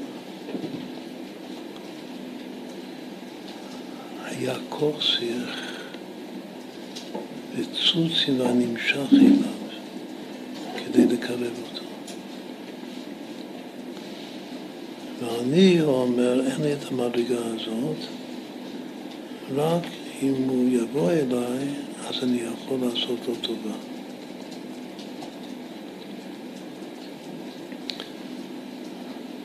מה זה אבות? אבות איפה, איפה אנחנו, מישהו מי זוכר, אולי מישהו זוכר, מי זה שדיברנו כמה, הרבה פעמים על אחד מהצדיקים שהוא השתמש בביטוי הזה, רצון לרצון. היהודי הקדוש פשיסה, שאומר שאם זה עד עשרים פעמים שיש לך רצון לרצון לרצון, עד עשרים פעמים בסוף תגיע, ואם זה יותר מזה לא, אין סיכוי. אז הנה יש לנו מקור לביטוי רצון לרצון. מה זה רצון לרצון? שהוא היה רוצה לרצות. זה עוד לא התעוררות ממשית לחזור בתשובה, אבל זה משהו, איזה הרהור שהייתי רוצה להיות, רוצה לרצות. שאלתרעבי הרגיש עליך על איזה יהודי רחוק שהוא רק רוצה לרצות, אז זה שיש פה יהודי שרוצה לרצות, זה היה מדליק אותו, והיה כאילו רץ אליו, רצון זה גם לשון מרוצה, זה היום יום של היום, עכשיו השם טוב אמר גן עדן, כי תבוא על הארץ. רצון שזה מרוצה. אז ברגע שהוא הריח רצון לרצון אצל מישהו, היה מתוך התלהבות רץ אליו לקרב אותו. והגמור האמצעי אומר שאצלי זה רק אם הוא יבוא אליי, אני אוכל, זה כבר, זה גם משהו גדול. שלכל אחד אני יכול לעשות לו טובה ברוחניות, אבל הוא צריך להגיע אליי. אפילו האריזל, הוא חיכה חיים איתה יבוא אליו, לא, לא חיזר אחריו. אז יש בחינה כזאת ויש בחינה כזאת. מה זה? איזה ספירה? זה אהבת ישראל שלו. אהבת ישראל שלו זה גם אהבת ישראל של, של הרגש. הרגש זה פנימיות החב"ד. זה הרגש שהוא מרגיש רצון לרצון אצל מישהו, וזה מושך אותו אליו. בחבלי עבודות האהבה. והוא מקרב אותו. מה זה מקרב אותו? ימין מקרבת. ימין מקרבת ימינו תחבקני. אתה מחבק אותו, מקרב אותו. מה זה, מה זה לקרב יהודי לעשות מבצועים? זה להרגיש את הגדולה. ש... מה זה שהוא מרגיש רצון ורצון? מה זה אצלו? אצלו זה נקרא גילוי היחידה שבנפש. זה דבר שאנחנו גם אומרים הרבה, שאפשר לעשות מצוות תפילין, להניח תפילין למישהו, ואתה גורנישט. אין לך שום התעוררות, אתה רק עושה את זה מצוות אנשים במדע, מתוך הציווי. אבל זה היהודי שמסכים לך להניח תפילין, באותו רגע יש לו גילוי של היחידה שבנפש. אתה צריך לעמוד דום בביטול מוחלט בפניו. אז ככה אל תראה מרגיש כל יהודי שיש לו איזה רצון לרצון, הוא מרגיש את היחידה שבנפש שהוא נמשך, הוא רץ אליו, לקרב אותו. עכשיו זה אהבת ישראל בבחינת יחידה. זה החסד שלו. הגבורה, של, זה פחד. אז גם לא מציירים את האלתר רבי כפחד, כפחד יצחק, פחד אלוקים, פחד הוואי. אבל יש סיפור שכן ככה מצייר אותו. אבל שם טוב כן. אבל שם כתוב שכמו כמה שהוא אוהב, אבל לא היה יראת השם, יראת הוויה מעולם, כמו שהיה אצל הבא שם טוב. יש הרבה כמה וכמה סיפורים. אבל כאן אלתר רבי, גם כשהוא היה אברך צעיר בביטבסק, אצל האשר שלו, אז עוד לא היה מפורסם, אבל היה, היה, היה לו חוג שמאוד העריכו אותו. וזה סיפור של ראש שנה. ידוע שרבים מעריכים מאוד מאוד בתפילה הראשונה הערבית של, של, של היום הראשון של ראש שנה, התפילה הראשונה של, של השנה. וגם ידוע שמה שכתוב במחסור זה מנהג ישראל שהאיחול הכי חשוב במשך כל השנה כולה, לאחל למישהו שנה תבוא, בכלל כנראה שיש בזה המון כוח, זה אחרי התפילה בדרוש שנה, לומר לה, כל אחד אומר לחברים וכולם לשנה טובה תיכתב ותיחתם. לאחר, לאחר שנה טובה. כנראה שיש בזה המון המון אה, כוח. בכל אופן, הוא אברך צעיר, יש לו דחוק מעריצים שלו, התפללו מניין, כנראה מניין אה, די מצומצם. אחרי כולם התגמרו להתפלל והוא עדיין, עדיין ב-18. אז חיכו קצת כדי אה, שיוכלו לקבל ממנו שנה טובה. וראו שזה נמשך הרבה זמן, אז החליטו שילכו הביתה ויעשו את ה... יקיימו את המצווה של סעודת יום טוב, ואחרי הסעודה יחזרו, כנראה שהוא עדיין יהיה באמצע התפילה. אז, אז ככה היה, שהלכו הביתה וסעדו, וחזרו, ובאים לבית כנסת, הבית כנסת היה על הר, באים לבית כנסת, וריק, אין אף אחד שם, אז כאילו פיססו. אז הולכים בסדר, אז הולכים הביתה, אבל תוך כדי הם שומעים איזה קול, קול מרחוק, שמישהו גונח, ו... ושומעים את ההעברה פח, פח, פח, פח, פח. ואז בודקים והולכים אחרי הכל, עד שמגיעים למרגלית ההר. רואים שהאוטורבי הוא התגלגל מה... מההר, הוא התגלגל עד, עד למטה, הוא שוכב ואומר פח פח פח בסדר, זה הבינו שהוא באמצע, הם היו שליידים אז. בסדר, באמצע התפילה, אז גם כן חיכו, חיכו בצד עד שהוא, עד שהוא קם, ובסוף הוא סיים את התפילה. ואמרו לו גדיון טוב, שנה טובה, תיכתב את יחד.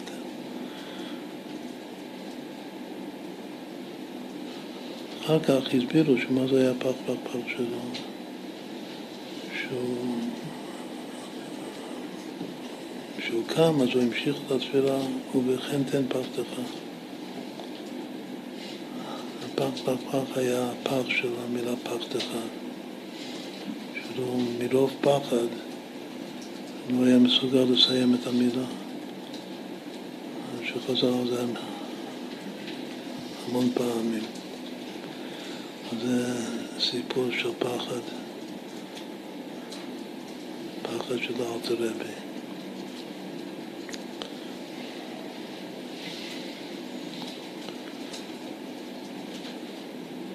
ידוע מהבר שם טוב שלא צריך לפחד משום דבר רק מהקודש ברוך הוא, זה הצבא של אבא שלו.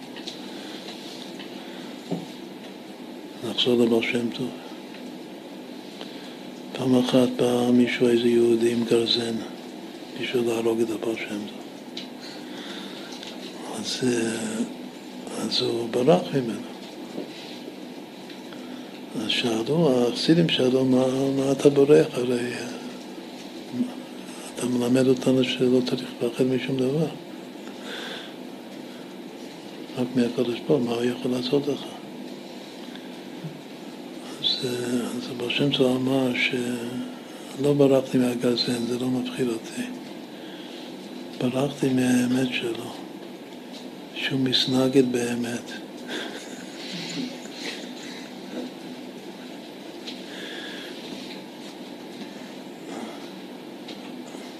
האמת, אפילו הבעל שם טוב שלא פוחד משום דבר חוץ מהקודש ברוך הוא. מהאמת הוא פוחד. למה? בגלל שהאמת זה, זה הקודש ברוך הוא. זה נקודת הקודש ברוך הוא. שזה וורד של הבעל שם טוב, זה כאילו זה סיפור של הבעל שם טוב, זה מתאים כאן האלתרעבי, בגלל שהאלתרעבי זה אמת. זה היעקב שבאברהם, כמו שהסברנו קודם. תיתן אמת יעקב חסד לאברהם. הפחד שלו זה פחד באמת. עכשיו זה צריך ללמוד איך לצייר נכון את האדמו"ר הזקן. שהוא סתם, סתם תפילה באמצע החו היה נזרק כמו שמספרים על רבי עקיבא. היו צריכים לרפד לו את הקירות, שלא ישבור את העצמות. זה לא המטר רבי שהיה דומם לגמרי, בדיוק ההפך.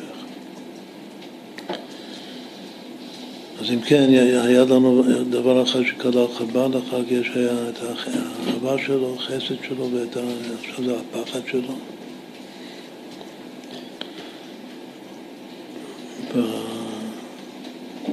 בתפארת יש כזה וורט של האלטר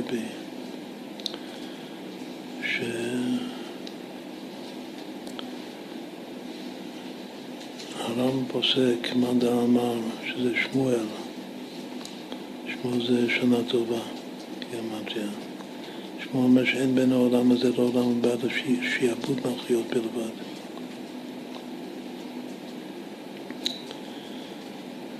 אז איך, איך מסביר את זה אלתר רבי, מה זה שיעבוד מלכויות בלבד? הוא אומר שבעולם הזה המלכות משועבדת לזה.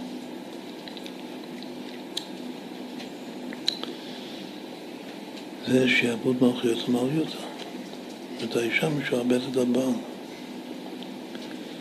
אבל בעולם הבא, שזה ימות המשיח, אז יתקיים אשת חי על עטרת בעלה.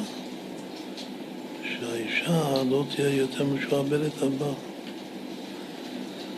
זה נקרא אין בין העולם הזה לעולם הבא, אלא שיעבוד מלכויות בלבד. זה וורט אה, חזק מאוד, כאילו וורט פמיניסטי אה, מובהק.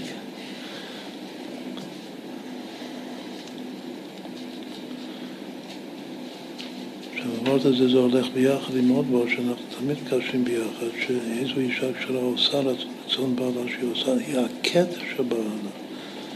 היא מעצבת, עושה, מתקנת את הרצון שלו. בעולם הזה השפלות משועבדת לרחמים.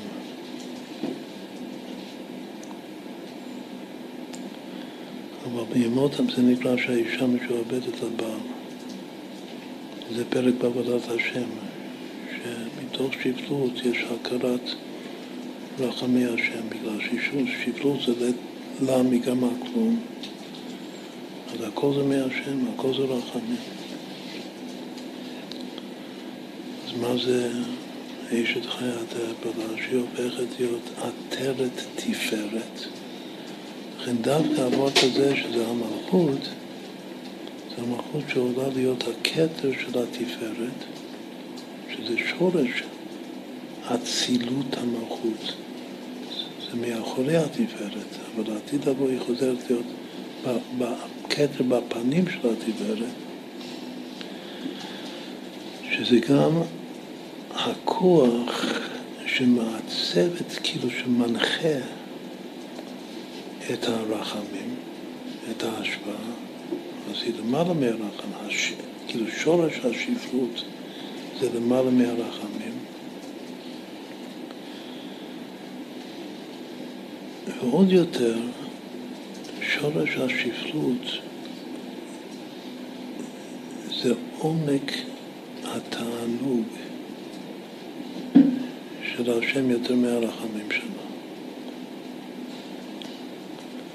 כאילו מצד אחד השפלות מקבלת מהרחמים, אבל תכלית הבריאה זה השפלות של המלכות.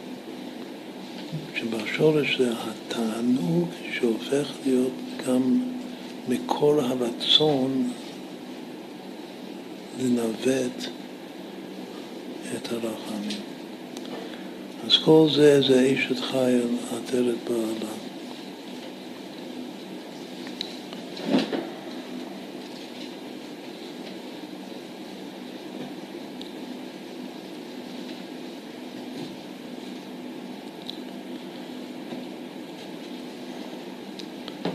וורד שלמדנו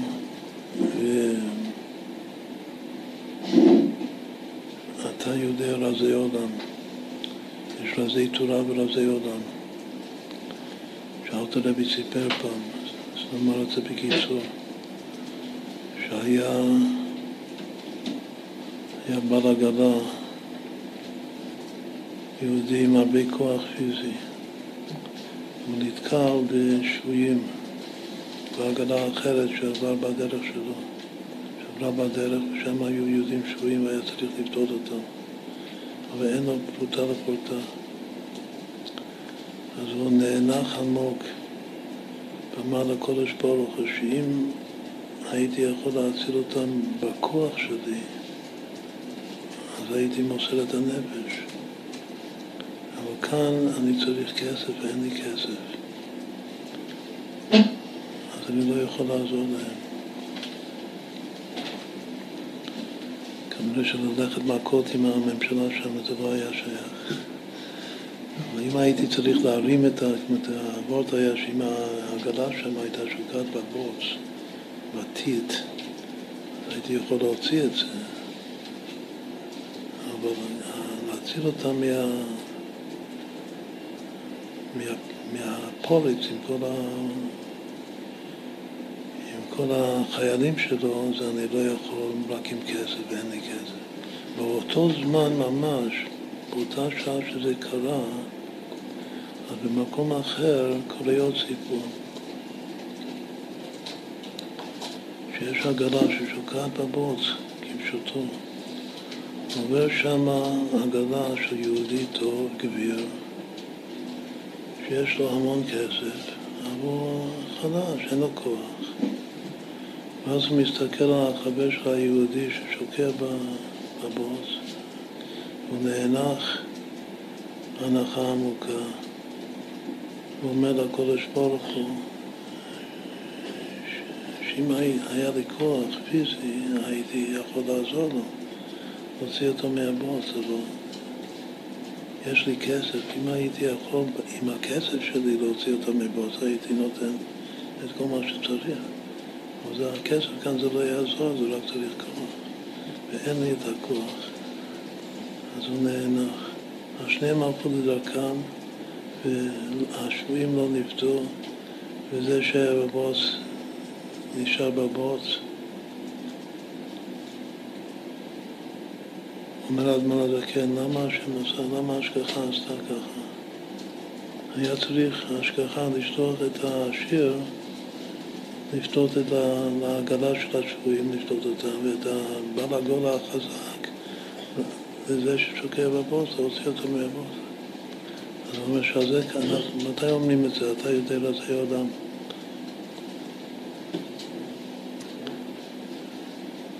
תעלומות, ספרי כל חי, אומרים את זה ביום כיפור, גם אומרים את זה כל יום משעה, כנראה שלא כולם אומרים קריאת שמע של המיטה. וזה אומר, זה קריאת שמע של המיטה, מי שאומר את זה, וגם ביום כיפור אומרים את זה. ביום כיפור אומרים את זה הרבה. אתה יודע רזי עולם. אז הוא אומר שזה ההבדל בין, בין רזי תורה, הוא אומר, רזי תורה אני מבין, אבל לזה עולם אני לא מבין. עכשיו, יש אוסף של סיפורים שהוורט הזה הוא בדיוק אותו סיפור, אבל כמו שדיברנו קודם על שינוי לשון. זה מסופר עם מונחים אחרים, לא רזי תורה מול רזי עולם. הוא קורא לזה, שוב זה בשם האדמו"ר הזה, כן, הוא קורא לזה ההבדל בין סוד הנשמות לסוד הבירורים. שהאדמו"ר הזה כן אמר שאני יודע את סוד הנשמות, שאמרנו קודם, שהאדמו"ר הזה כן זה, זה סוד הנשמה, אור הנשמה ואור הבעיה. אבל סוד הבירורים אני לא יודע.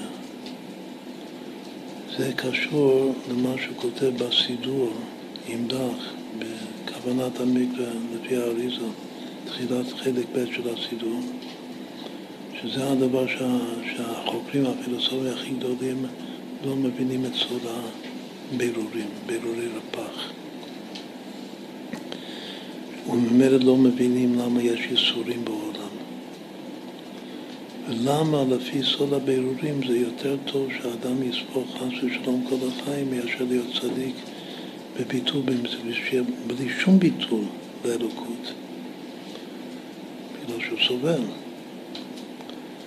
יותר טוב לו בסופו של דבר מצדיק גמור שעובד את השם ביראה ואהבה וביטול במציאות. זה הדוגמה שהוא כותב בסידור. זה הדבר שאי אפשר להבין אותו. אז שוב, במקום, במקום לזה עולם, הוא קורא לזה כאן סוד הבירורים. ובמקום לזה תורה, הוא קורא לזה סוד הנשמות. את סוד הנשמות אני מבין, את סוד הבירורים. ואז הוא נתן את שני הסיפורים האלה של העגלות. ולמה השם עושה את ההפוך, ויש שם בנוסח הזה של הסיפור, יש עוד מאוד יפה. מה, כאילו, אלו האנשים המסכנים, השבויים, או זה ששוקע, זה לחוד. אבל זה שהיה יכול לעזור, אם רק היה לו הדבר שאין לו. אם בעל הכוח היה לו כסף, היה יכול לעזור, אם בעל הכסף היה לו כוח, היה יכול לעזור. עכשיו הוא לא יכול לעזור, הם, הם יהודים טובים, הם רוצים לעזור. ומתוך זה שהם לא יכולים לעזור, הם נאנחו הנחה עמוקה. כתוב גם ביום יום ובה שהנחה האמיתית של יהודי זה תשובה שלמה. אז יש שם עבור שייתכן, זה גם דבר שאי אפשר, זה קשה לומר אותו, שייתכן שלמעלה יותר חשוב אצל הקודש ברוך הוא ההנחה שלהם על זה שהם לא יכולים לעזור, מאשר אם היו עוזרים. זה מאוד חזק לומר. אם היהודי היה עוזר לשני, ממש פיקוח נפש, היה מציל את היהודי השני, אז אולי זה היה דבר עצום. ייתכן שלמעלה זה שהוא נאנח, שהוא לא מסוגל לעזור, זה עוד יותר יקר מאשר אם כן היה עוזר בפועל. בכל אופן, זה הכל נקרא סוד הבירורים, ובמקום אחר זה הרזי עולם, שאיפה זה? איפה זה סוד הבירורים? אם לפי הנוסח הראשון, לא הייתי יודע איפה למקם את זה בספירות. אבל לפי הנוסח הזה, של סוד הנשמות לעומת סוד הבירורים, רזי תורה זה, זה מוחין, זה חב"ד. גם סוד הנשמות זה מוחין. מה זה סוד הבירורים? רזי עולם, עכשיו מתוך הסוד הבירורים אני אבין מה זה רזי עולם. איפה, יש, איפה זה סוד הבירורים? איפה זה שקוראים בו זמנית שני סיפורים, כאילו שאם זה, הייתי מחליף את הסיטואציה, אז הכל היה מסתדר יופי. אבל זה, זה לא, לא כך, השם לא עושה, ההשגחה לא עושה את זה כך. זה כאילו פועלת הפוך. איפה זה? זה נקרא נצח, זה נצח והוד. זה הבירורים, זה נקרא לבר מגופה. ונצח והוד זה הם יוצאים, הם יוצאים מפנימיות הכתר, שזה למעלה מטעם ודעת.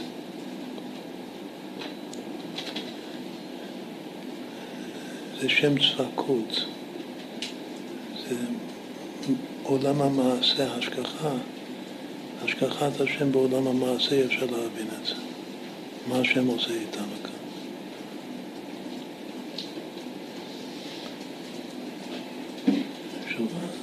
יש הרבה הרבה להעמיק ולהעריך בזה, אבל נשאיר את זה ככה. זה נצח והוד, הסוד הבירורים האלה, שאני לא מבין אותו. גם רבי אומר שאני לא מבין אותו.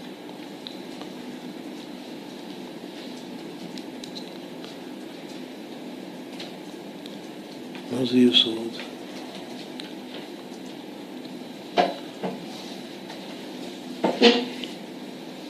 פעם אחת בא יהודי, לאדמון הזקן,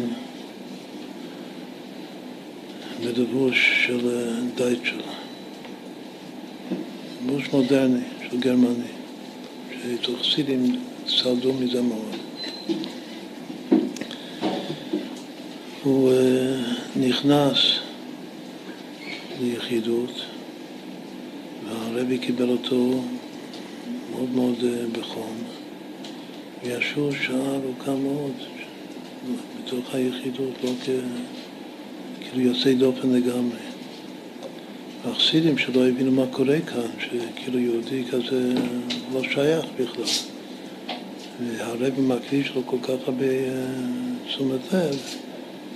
אז אה, כדרך החסידים שרוצים להבין מה, מה קורה, אז הם ניסו להקשיב דרך החור של הדלת מה, מה מדברים בפנים.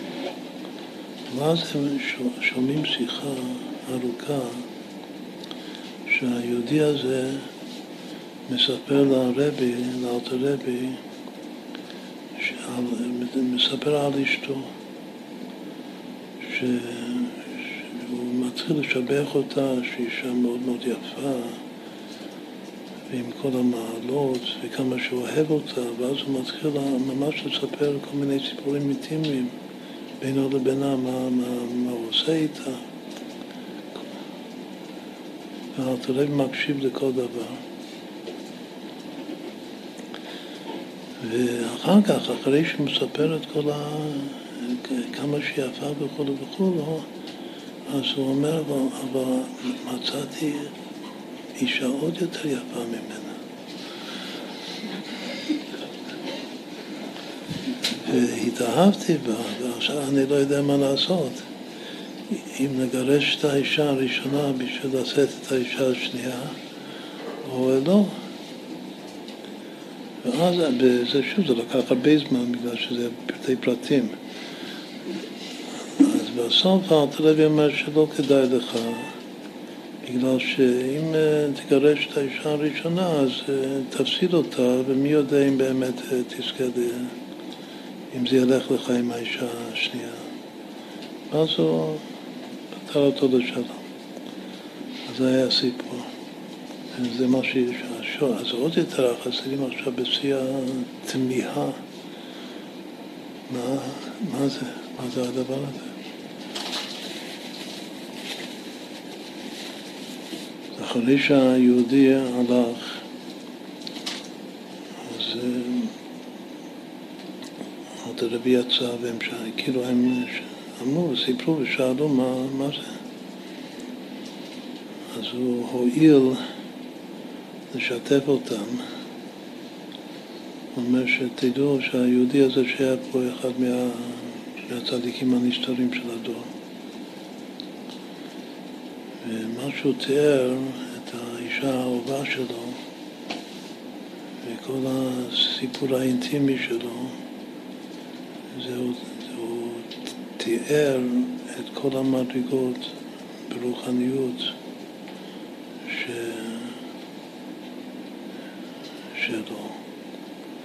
ועכשיו הוא מרגיש שיש אפשרות לעלות בקודש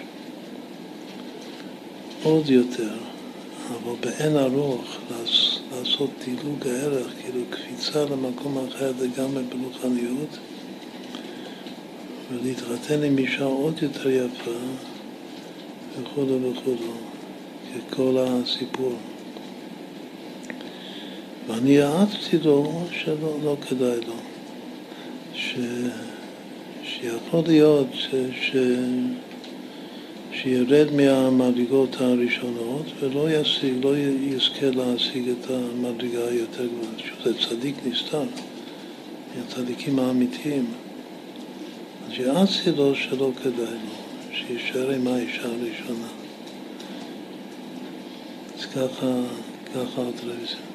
עכשיו, חוץ מזה שכל הסיפור זה מתאים לספירת היסוד, שזה יחסי אישות, זה ברוחניות, מה עוד לומדים מכאן? כאן יש לימוד, מוסר הסכם מאוד עמוק לגבי, לגבי שיטת האדמון הזקן, שיטת חב"ד. דיברנו קודם, לפעמים האדם צריך לקחת סיכון. לפעמים צריך להיות שמרני, לא לקחת סיכון. כאן זה סיפור שהוא אומר לו, לא כדאי לך להסתכן. אתה יכול להפסיד את הכל. אפשר לתת עוד משהו, כמו זה, לא משהו כל כך uh, מסתורי כמו uh, האישה הזאת, שזה מדרגה של צדיק נסתר. יכול להיות שסתם גביר בא ומתייעץ, הרי הוא מתעניין בכל דבר. גביר בא ושואל את הרבים להשקיע באיזו ריזיקה גבוהה של העסק, והוא עלול להפסיד את כל מה שיש לו. הרבי אומר לו, לא כדאי לך, תישאר עם מה שיש לך, ו... שאם אתה כאילו תשקיע את הכל במשהו אחר, זה יכול לא, לא להצליח, לא תשיג את המבוקר שלך. אבל כאן זה המשל זה אישה, אז מה זה מלמד אותי לגבי כנראה שיש צדיקים אחרים שכן אומרים למישהו ללכת על ריזיקה גבוהה.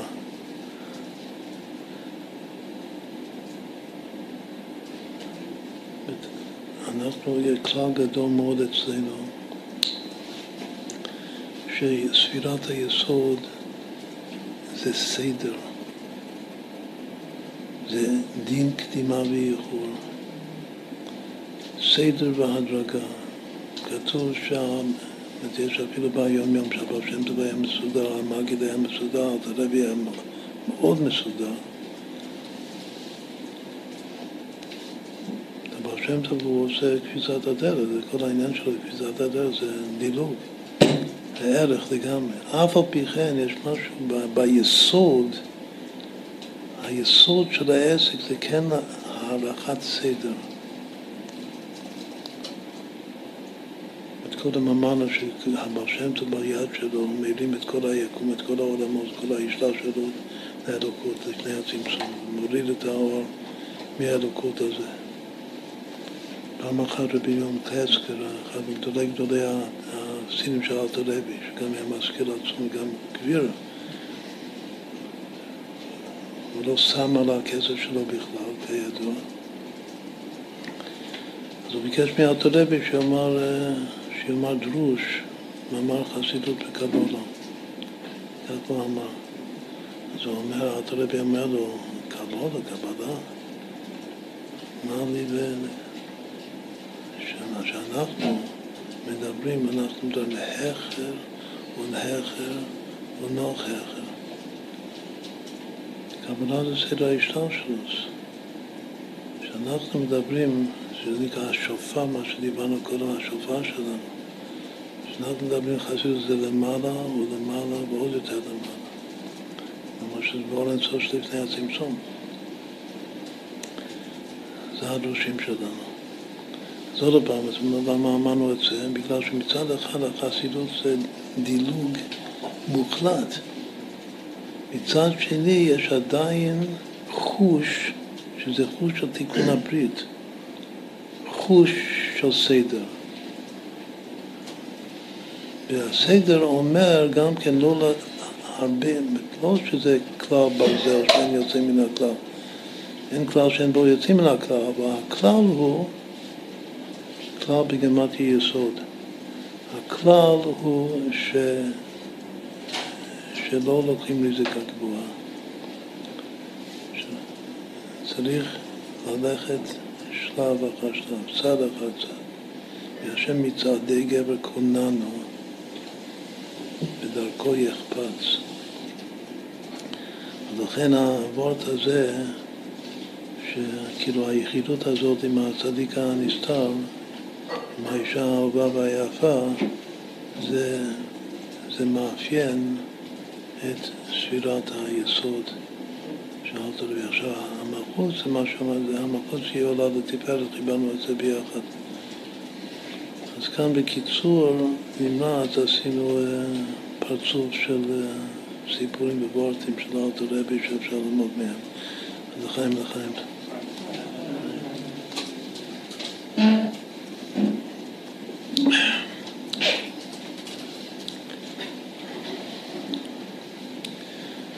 נסיים עוד אה, סיפור של הבעל שם טוב, נחזור.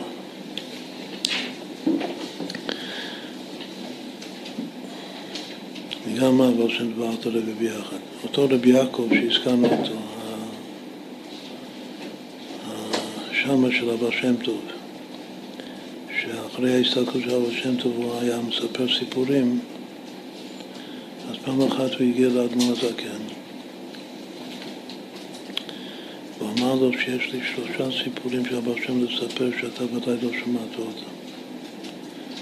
אז אדמו"ר זה כן שמח מאוד.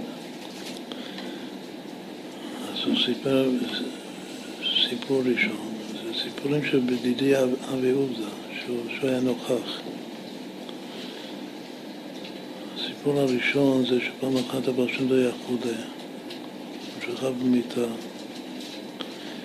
ותוך כדי שהוא שוכב במיטה, פתאום הוא קפץ מהמיטה, הוא הלך לשטנדר שלו, של התפילה, לעמוד, והוא דפק על העמוד, ואמר, איך בן גזונט, איך בן גזונט, אני בריא, אני בריא, ואז הוא ציווה מיד לרב יעקב שלו, שהולכים עכשיו, זה היה באמצע החורף, הולכים לנהר לטבול. ואז הוא הזהיר אותו ש, שהוא יטבול הרבה זמן במים ושלא ידאג לו ושלא יצעק בשום פנים ואופן, שיחכה לו. ואז הולך אמר שוב, הוא חולה, אבל הוא אומר שאני בריא. אז הוא הולך שם לנהר והוא שובר את הקרח כנהוג ואז הוא נכנס לתוך המים הקפואים. והוא שוהה שם המון זמן, ובינתיים יש נר שדולק והנר כבר כבה, אז השמש כבר גם נורא קר לו, הוא גם פוחד, אז באיזה שלב הוא נשבע, והוא אומר שכל זמן שהנר דלק, מילא, אבל עכשיו שאין נר וקר, אז אני חייב, זה פיקוח נפש בשבילי, לא, לא, לא רק בשבילי, גם בשבילי. אז הוא התחיל לצעוק. לצעוק לו, זה נגד מה שהוא אמר לו. בסדר, אז השם הרים את הראש מהמים, ומסתכל על מה אתה צועק, הרי אמרתי לך לא, לא לצעוק. הוא אמר כך וכך, הנרכבה וקר וחושך ופחד. אז אבו שם לקח קרח, זה, הסיפור הזה זה מפורסם. שהוא לקח חתיכת קרח ואמר לו להדליק את זה, וזה לא עד שהוא גמר לסבור. אז זה סיפור ראשון. אז כשהארצלוי שמע את הסיפור הזה, הוא אומר, לא שנית בר שם טוב. זה, זה לא הבא שם. זה לא הסיפור ש... כאילו זה לא מרשים אותי הסיפור הזה. אחר כך הוא סיפר עוד סיפור שהמספר שכח מהסיפור השני. וגם כן, אחרי הסיפור השני, גם האלטר רבי הגיב אותו דבר, זה לא אבא שם טוב. אחר כך הוא סיפר סיפור שלישי. מה הסיפור השלישי? שהיה כידוע הרבה פעמים החסידים חיתנו את הבנות, לא היו הרבה חסידים בעולם. אז היו חייבים לחתן את הבנות עם מסנגדים. אז החתן, האלים הוא מסנגד, וזה מאוד מצער את השפר, שהשפר רוצה שהאלים שלו יהיה, יהיה חוסן, ייקח אותו לרבי, אז מה, מה אפשר לעשות? הוא לא מסכים בשום פנים באופן ללכת לרבי.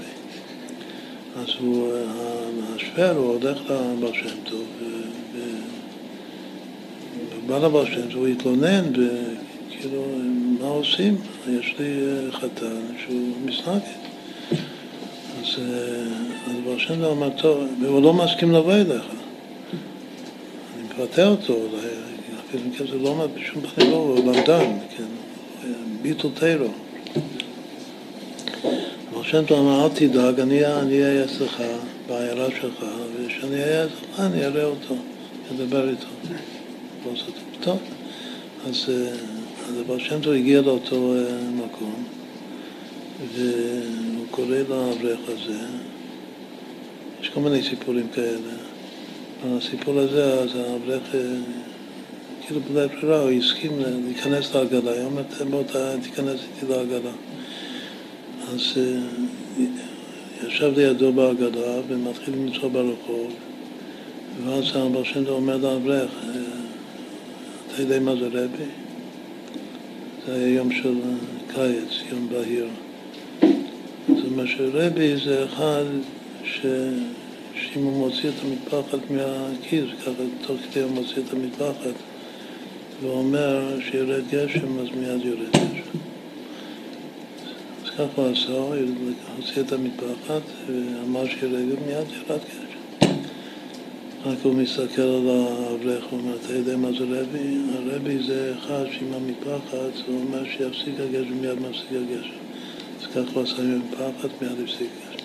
רק אומר, אתה יודע מה זה רבי? רבי זה שאם הוא אומר שהגשם ירד בצד ימין של העגלה, אז זה מיד יורד. אז ככה הוא עשה עם פחד, ירד בצד ימין. אם, עוד פעם, אתה יודע מה זה רבי? רבי זה אחד שאומר שירד בצד שמאל, אז ירד רק בצד שמאל.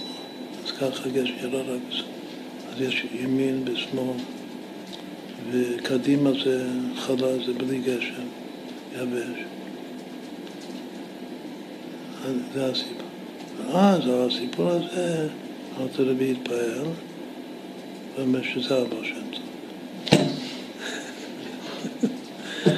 עכשיו צריך להבין, מה, זה, הסיפור הזה זה כל כך יותר טוב מהסיפור של הקרח שהוא הדליק, שהקרח שהוא הדליק זה לא אבא שם טוב, הסיפור הזה זה כן אבא שם, מה, מה ההבדל?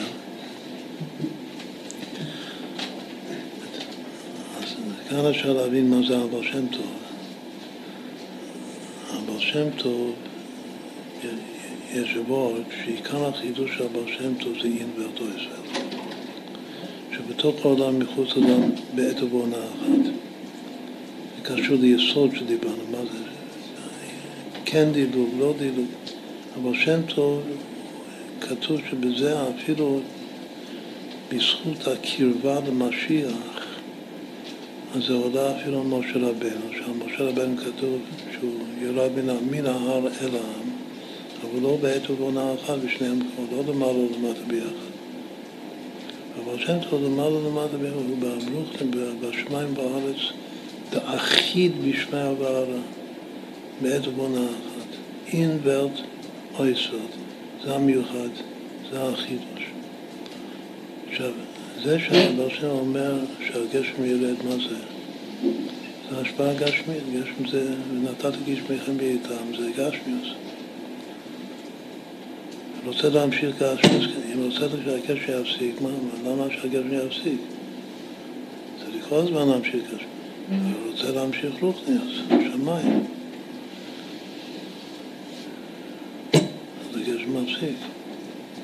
אם רוצה שזה ירד בצד ימין, זה אהבה, אז הוא יורד בצד ימין, אם רוצה שהגשם יורד בצד שמאל, זה יורד בצד שמאל. מה שהוא רוצה לגבי הגשם, שהגשם זה החיבור בכלל בין השמיים והארץ. אז הכל הוא שולט על זה במאה אחוז. נאמר הצעה אחרת, יש מופתים, שצדיקים עושים מופתים. אז כמובן שהצדיק עושה איזה מופת, רואים שזה נקרא שידוד המערכות, מערכות הטבע. את כל נס, כל נס גדוי זה שידוד, שידוד זה שייך לשם של קי של היסוד, זה שידוד הטבע. מה, מה יש בה, קודם כל בשביל מה, מה זה הדבר הזה? שאתה יודע מה זה רבי, זה שמוריד גשם. אתה יודע מה זה רבי, זה שמפסיק גשם. מה זה רבי שהגשם יורד כאן, מה זה רבי שהגשם יורד שם. איך אני, כשאני קורא את הסיפור הזה, מה, מה התחושה שלי לגבי, לגבי הסבר שם? התחושה שלי שהוא פשוט צוחק על הטבע, צוחק על, צוחק על העולם לגמרי. גם יש אחד שהוא צוחק על העולם.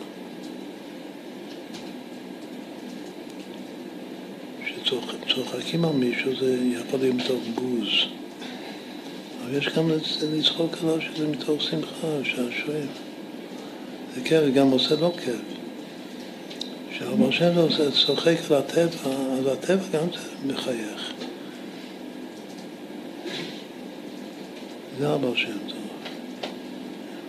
הכוונה שהוא צוחק על, הטבע. שזה זה, זה אמיתת האין והתועס והצ'ודו. זה משהו צדיק יסוד עולם להכיל בשמי ובארץ, כי חור בשמיים ובארץ, זה מידת היסוד. לכן הארתורבי אהב את הסיפור הזה שהוא, שהקרח נדלק זה לצורך מסוים. הוא היה צריך לטבול. זה, זה מופת, אבל היה צריך את זה. השמש היה צריך את זה. כל מה ש... לפי זה יוצא איזו... שכל מה שבשם יוצא נס, שצריכים אותו, זה לא שווה. רק אם יעשה נס שבכלל לא צריך את זה, זה סתם, זה סתם להשוויץ. מה זה הסיפור הזה? זה להשוויץ. אתה יודע מה זה רבי? רבי יכול להוריד גשם, יכול להפסיק. זה לא מועיל שום דבר. מה זה, זה עשה משהו למישהו? זה אבא שם טוב. כל דבר שהוא צריך אותו, נדבר, זה לא אבא שם טוב. אבל השם טוב זה אחד שהוא כל כך מעל הכל, שהוא מחבר את הכל וצוחק על הכל. עוד פעם, לא מתוך בוז. מתוך אה, שעשועים אמיתיים, שעשועי המלך בעצמותו, שזה מחבר את הכל. אז לחיים ולחיים, שנזכה לבעל שם טוב ולאדמו"ר הזקן, בעלי יום מאוד האלה.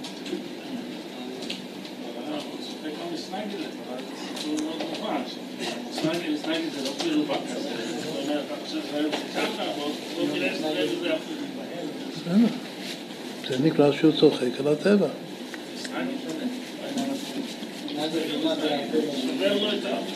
היום זה יום קדוש מאוד, אז נוהגים גם לנגן לסיום את הניגון של הבבות עם הניגון ההכנה.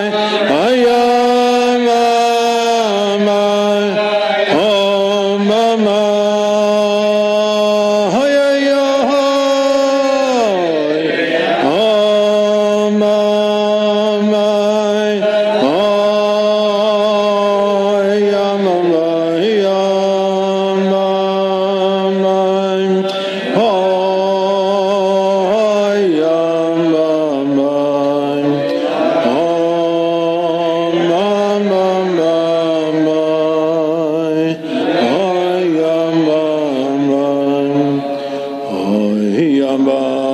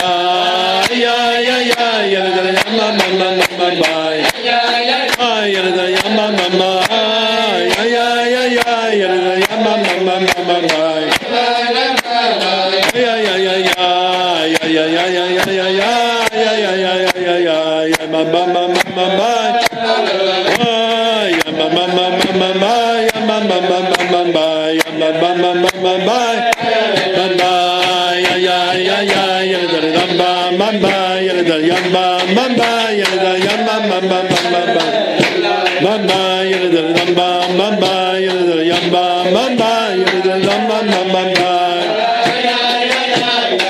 ya ya ya ya ya ya ya ya ya ya da yamba mamba ya ya ya ya ya da yamba mamba mamba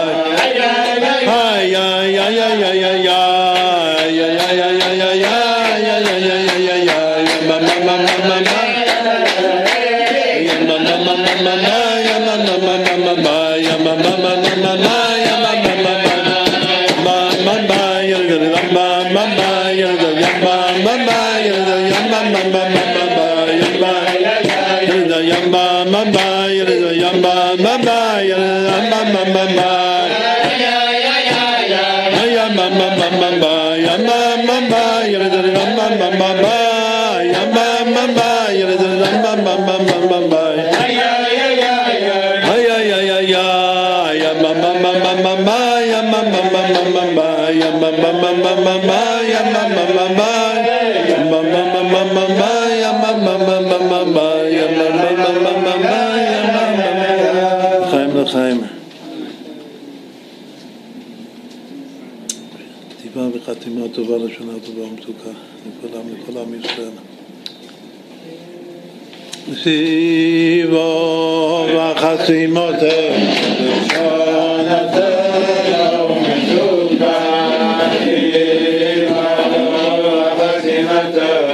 סיבוב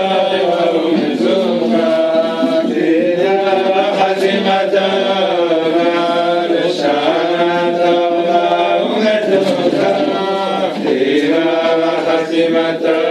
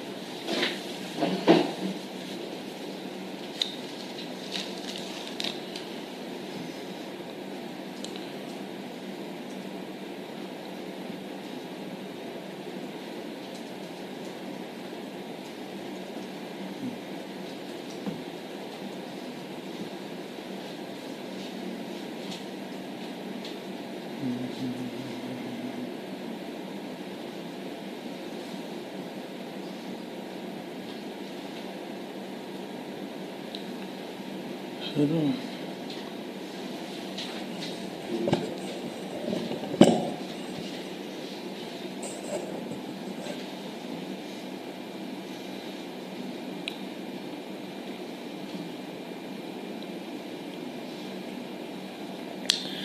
special mitzvah of Rosh Hashanah is the shofar, the kiyat shofar, the blast of the shofar. Ushers in a new good and sweet year for the whole Jewish people and for the whole world. A year of Mashiach and Geulah redemption for all of us. The sages teach us that mitzvah hayom b'shofar, the special mitzvah of Rosh Hashanah is the shofar. So, in order to understand the, the, the, the meaning, the deep significance of Rosh Hashanah, we have to contemplate the secret of the shofar.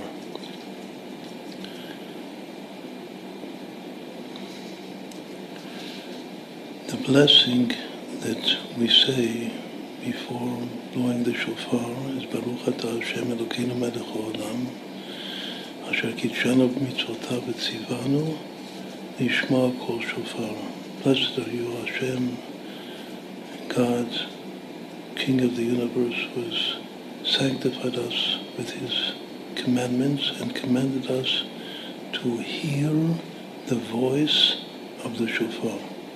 That's the nusach, the the reading of the blessing over the shofar.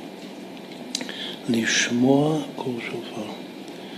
The initial letters of Lishmoa kol shofar, to hear the voice of the shofar, spell the word shekel. Shekel is a measure, it's a coin, it's the basic coin and currency, we'll call it, of the Torah. And it means to weigh.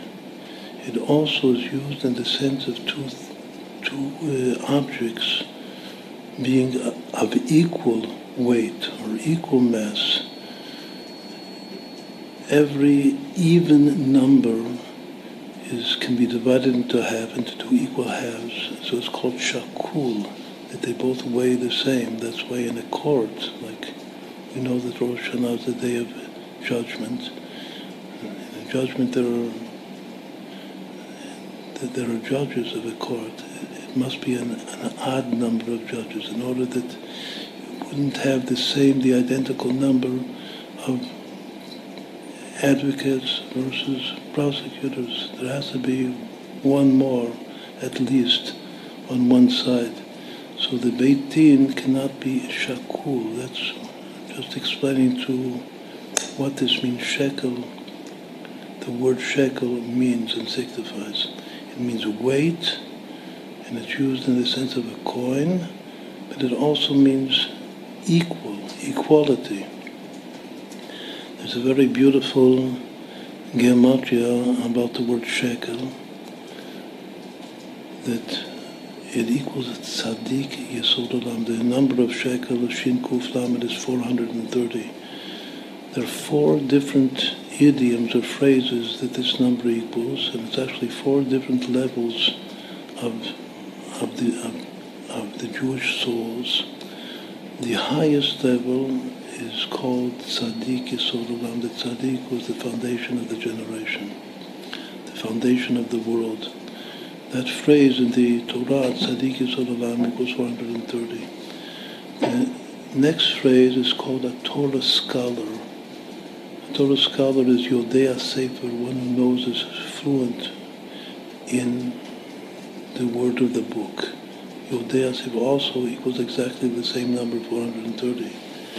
The third phrase that equals the same number is Chasid Sameach, a happy Chosid. Chasid Sameach, Hasidim have to be have to be happy. That's what the Baal Shem told the founder of Hasidus and the Alter Rebbe, the founder of Chabad Hasidus, impressed upon us that the essence of our service of Hashem is Yivduat Hashem B'Zibcha, to serve Hashem with joy. Sameach. The final fourth phrase is a phrase that the Baal Shem Tov, the founder of Hasidus, loved very, very much. Yehudi Pashut, a simple Jew that has no special advantage over others. He's just a simple, believing, observant Jew. Yehudi Pashut. Also equals exactly 430. So the highest of the Tzaddik Olam, which is one in a generation. The greatest in the generation is called the Neshama Klalit, the general soul of the whole generation, the Tzaddik Olam. Then the Torah scholar, then the happy Chosid, and finally the simple Jew. These four equal exactly the same. They're all equal one shekel. The word shekel, which is the initial letters of the Shmuah Kol that is the voice of the shofar that we have to hear on Rosh Hashanah. They're all Jews, no matter what level you're at. These four levels correspond in Kabbalah and Chassidut to the four worlds that God created. The highest world is called the world of emanation. That's the world of the tzaddik Yisod Olam. The next is the world of Bria, which is the world of mind, of intelligence. That's the Yodea Sefer. The next is the world of emotion, of rectified emotion of the heart. That's the happy chosid. And final is the, the world of action, of deed, of good deed. That's the simple Jew who just lives a simple life but a good life, always doing good deeds. So this is a very beautiful, actually it's an amazing gematria numerical relation to these four phrases that are four different types, four archetypes of Jewish souls equal exactly the same. That the word is shekel, and shekel means to weigh the same, to weigh equally. So all of these weigh the same. The, the tzaddik Yisod Olam, like the Baal Shem Tov himself, when he looked and observed the simple Jew, he saw this, that I and the simple Jew are the same. We're exactly the same. No one has any advantage ultimately over the other. If there's another phrase, a very important phrase, that also has the same initial letters of shekel, the, the one coin, the, the common denominator of all souls of Israel. This year, this coming year of Tafshin Peyadef, Rosh Hashanah, the first day of Rosh Hashanah falls on Shabbat. On Shabbat, we do not blow the shofar. The next day, which is the second day of Rosh Hashanah, is a Sunday, and the Sunday we do blow the shofar. But the first day, which is the the, the basic, fundamental day from the Torah, we don't blow the shofar. So how do we, how do we have the all the this, the secret and all of the, the blessing that comes down to us through the shofar if we don't blow it on Shabbat. So we're taught in Chassidut that the proper observance of Shabbat, especially the, the pleasure, the holy pleasure that a Jew has in Shabbat, called Onik Shabbat, that he he does everything, lichvod Shabbat Kodesh, for the sake, for the glory and the honor, in honor of the Shabbat, the Queen, the, the Holy Shabbat. That brings down exactly the same Sheva, the same, the same blessing and sustenance that the voice of the shofar brings down when Rosh Hashanah falls on Shabbat. There's a custom that whenever we, whatever we do in honor of Shabbat, both in preparing the house and everything that we do in our clothing, but especially in the in the food, which is the essential the essential onik Shabbat, pleasure of Shabbat. And Jews say, or at least have in mind, the phrase Lichvod Shabbat Kodesh, in honor of the Holy Shabbat. That phrase is also a three-word phrase, Lichvod Shabbat Kodesh, and the initial letters are exactly the same letters as Lishma Kol each with three different words altogether the phrase to hear the voice of the shofar and the phrase in honor of the Holy Shabbat both spell the same word, shekel, that they both weigh the same. And from this we learn that the Chvod Shabbat Kodesh is in place, is a substitute that once more brings down the same blessing and sustenance to the world as the voice of the shofar it serves the same purpose and objective when Rosh Hashanah falls on Shabbat. There's something even more amazing. When we calculate the gematria of the two full phrases, once more different, three different words altogether, to hear the voice of the shofar, the Shmuah kol shofar, the gematria is 1,168. In a moment we'll explain what that number signifies. We calculate the phrase, the Shabbat Kodesh, in honor of the Holy Shabbat, and once more, really an amazing gematria. It equals exactly the same number. So not only are the initial letters the same, that both phrases are shekel, but the, the full gematria of the two phrases are, are shakul, are exactly equal to one another. One, one, six, eight. What does that number mean? It's a multiple of 73. 73 is, is one of the most important numbers in the Torah, especially at the beginning of Torah, the, the first verse of the Torah, the verse of creation in the beginning, God created heaven and earth. Is the triangle of 73, because in the beginning is translated as with wisdom. Wisdom is bitul, is self-nullification to Hashem, to the will of Hashem, to God's will. That my will becomes His will. The day that my will becomes His will is Rosh Hashanah. That's why it's the head of the year, because it's nullifying and including my will to be exactly the will of my Creator, which is the will as expressed in the Torah. The world was created with 32 pathways of wisdom. We're taught that in the body, the two, 32 pathways of wisdom, wisdom is the mind, Chokhmah as we read in Patach Eliyahu, are manifest, also most uh, interestingly, are manifest the 32 pathways of wisdom in the 32 teeth in the mouth. In the higher jaw of the mouth there are 16 teeth which are also divided into eight and eight, eight to the right, eight to the left. And the same goes for the lower jaw, another 16. So altogether, the 32 teeth, the teeth are, are white. The teeth, we eat with the teeth. In the, in the Tanakh, in the Bible, we find the different expressions that the word tooth or teeth refers especially to ivory, which is the, the tooth of, a, of an elephant. But it's a very precious object and a very shining object.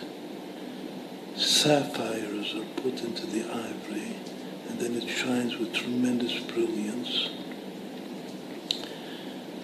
The word shen or tooth is actually the letter shin. In the Hebrew alphabet, each of the letters refers to different parts of the body, of the different limbs or different physiological uh, elements, we'll call them, in the body. The shin means tooth, it means ivory. Which we all know in English the, the concept of an ivory tower. Ivory tower doesn't appear in the Tanakh, but there is an ivory throne that King Solomon constructed a throne of ivory for the king to sit. There are ivory beds, and there's pure ivory, which is an expression of, of the, the bride in the Song of Songs praising her groom. That he, she praises the body of the groom as pure eshet shen, pure ivory. And once more, that word shen, which means tooth or ivory, is the first letter, is the shin, which is the first letter of the root of the word shofar. So now we're going to turn to meditate, contemplate the three letters that construct the root of shofar, which are shin and pei and resh. The word shofar comes from the word shefer. Shefer means eloquence, like Imre Shefer, eloquent words, which is the highest level of beauty in the Torah. There are seven synonyms. There are eight synonyms actually for beauty, one above seven.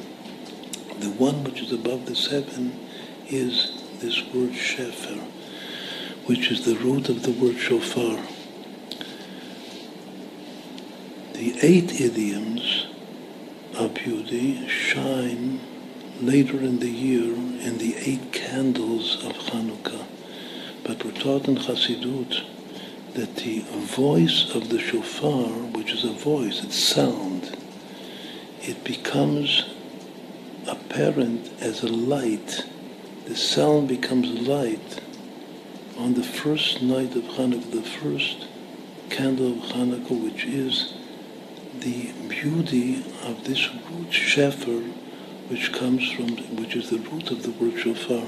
So actually the shofar, we hear it on Rosh Hashanah, and we see the light that comes out of, of the voice of the shofar on the first night of Hanukkah, which is the beauty of Shefer. So this word Shefer, the root of shofar, means beauty and eloquence, and it means pleasure also. The pleasure is like the pleasure that we partake in in Shabbat, especially when Rosh Hashanah falls on Shabbat. The pleasure of Shabbat is the shofar of Shabbat. So once more, there are three letters, the Shin and the Pei and the Resh. The Shin, Shen, Tooth, is the same root as Shana, as year, the new year. Rosh Hashanah. Year means change. We have to change for the better. Make it a new year, a better year. Everyone has to do tshuva and change. That's something that has to do with the secret of the teeth, the 32 teeth, 32 pathways of wisdom, the wisdom to change for the better.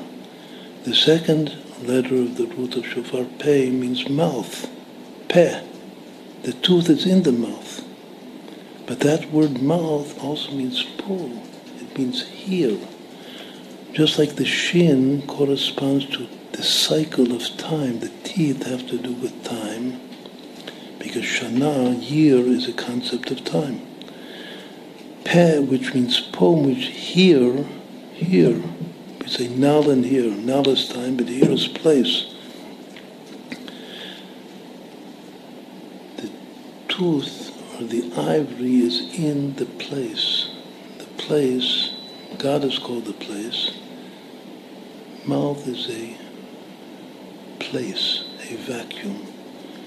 When God first created the world, he created first a vacuum, and then he a line a ray of light entered the vacuum. That ray is like a tooth uh, of ivory that entered the vacuum of the pay. The third and final letter of the shofar is resh. Resh means head. More the three letters of the root of shofar are tooth, mouth, and head. Head is Rosh Hashanah, the head of the year, the beginning of the year.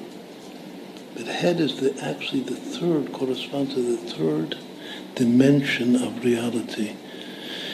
We're taught in Sefer Yetzirah that there are three general dimensions of reality, time, space, and soul.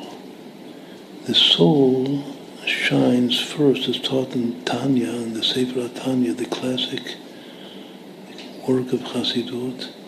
The soul shines first in the mind, in the head, and directs all of the other limbs of the body, including the heart. The tooth, so what is this root, special root of shofar? The tooth is in the mouth and the mouth is in the head. Time is in space and space is in soul. This is a very, very beautiful meditation for Rosh Hashanah.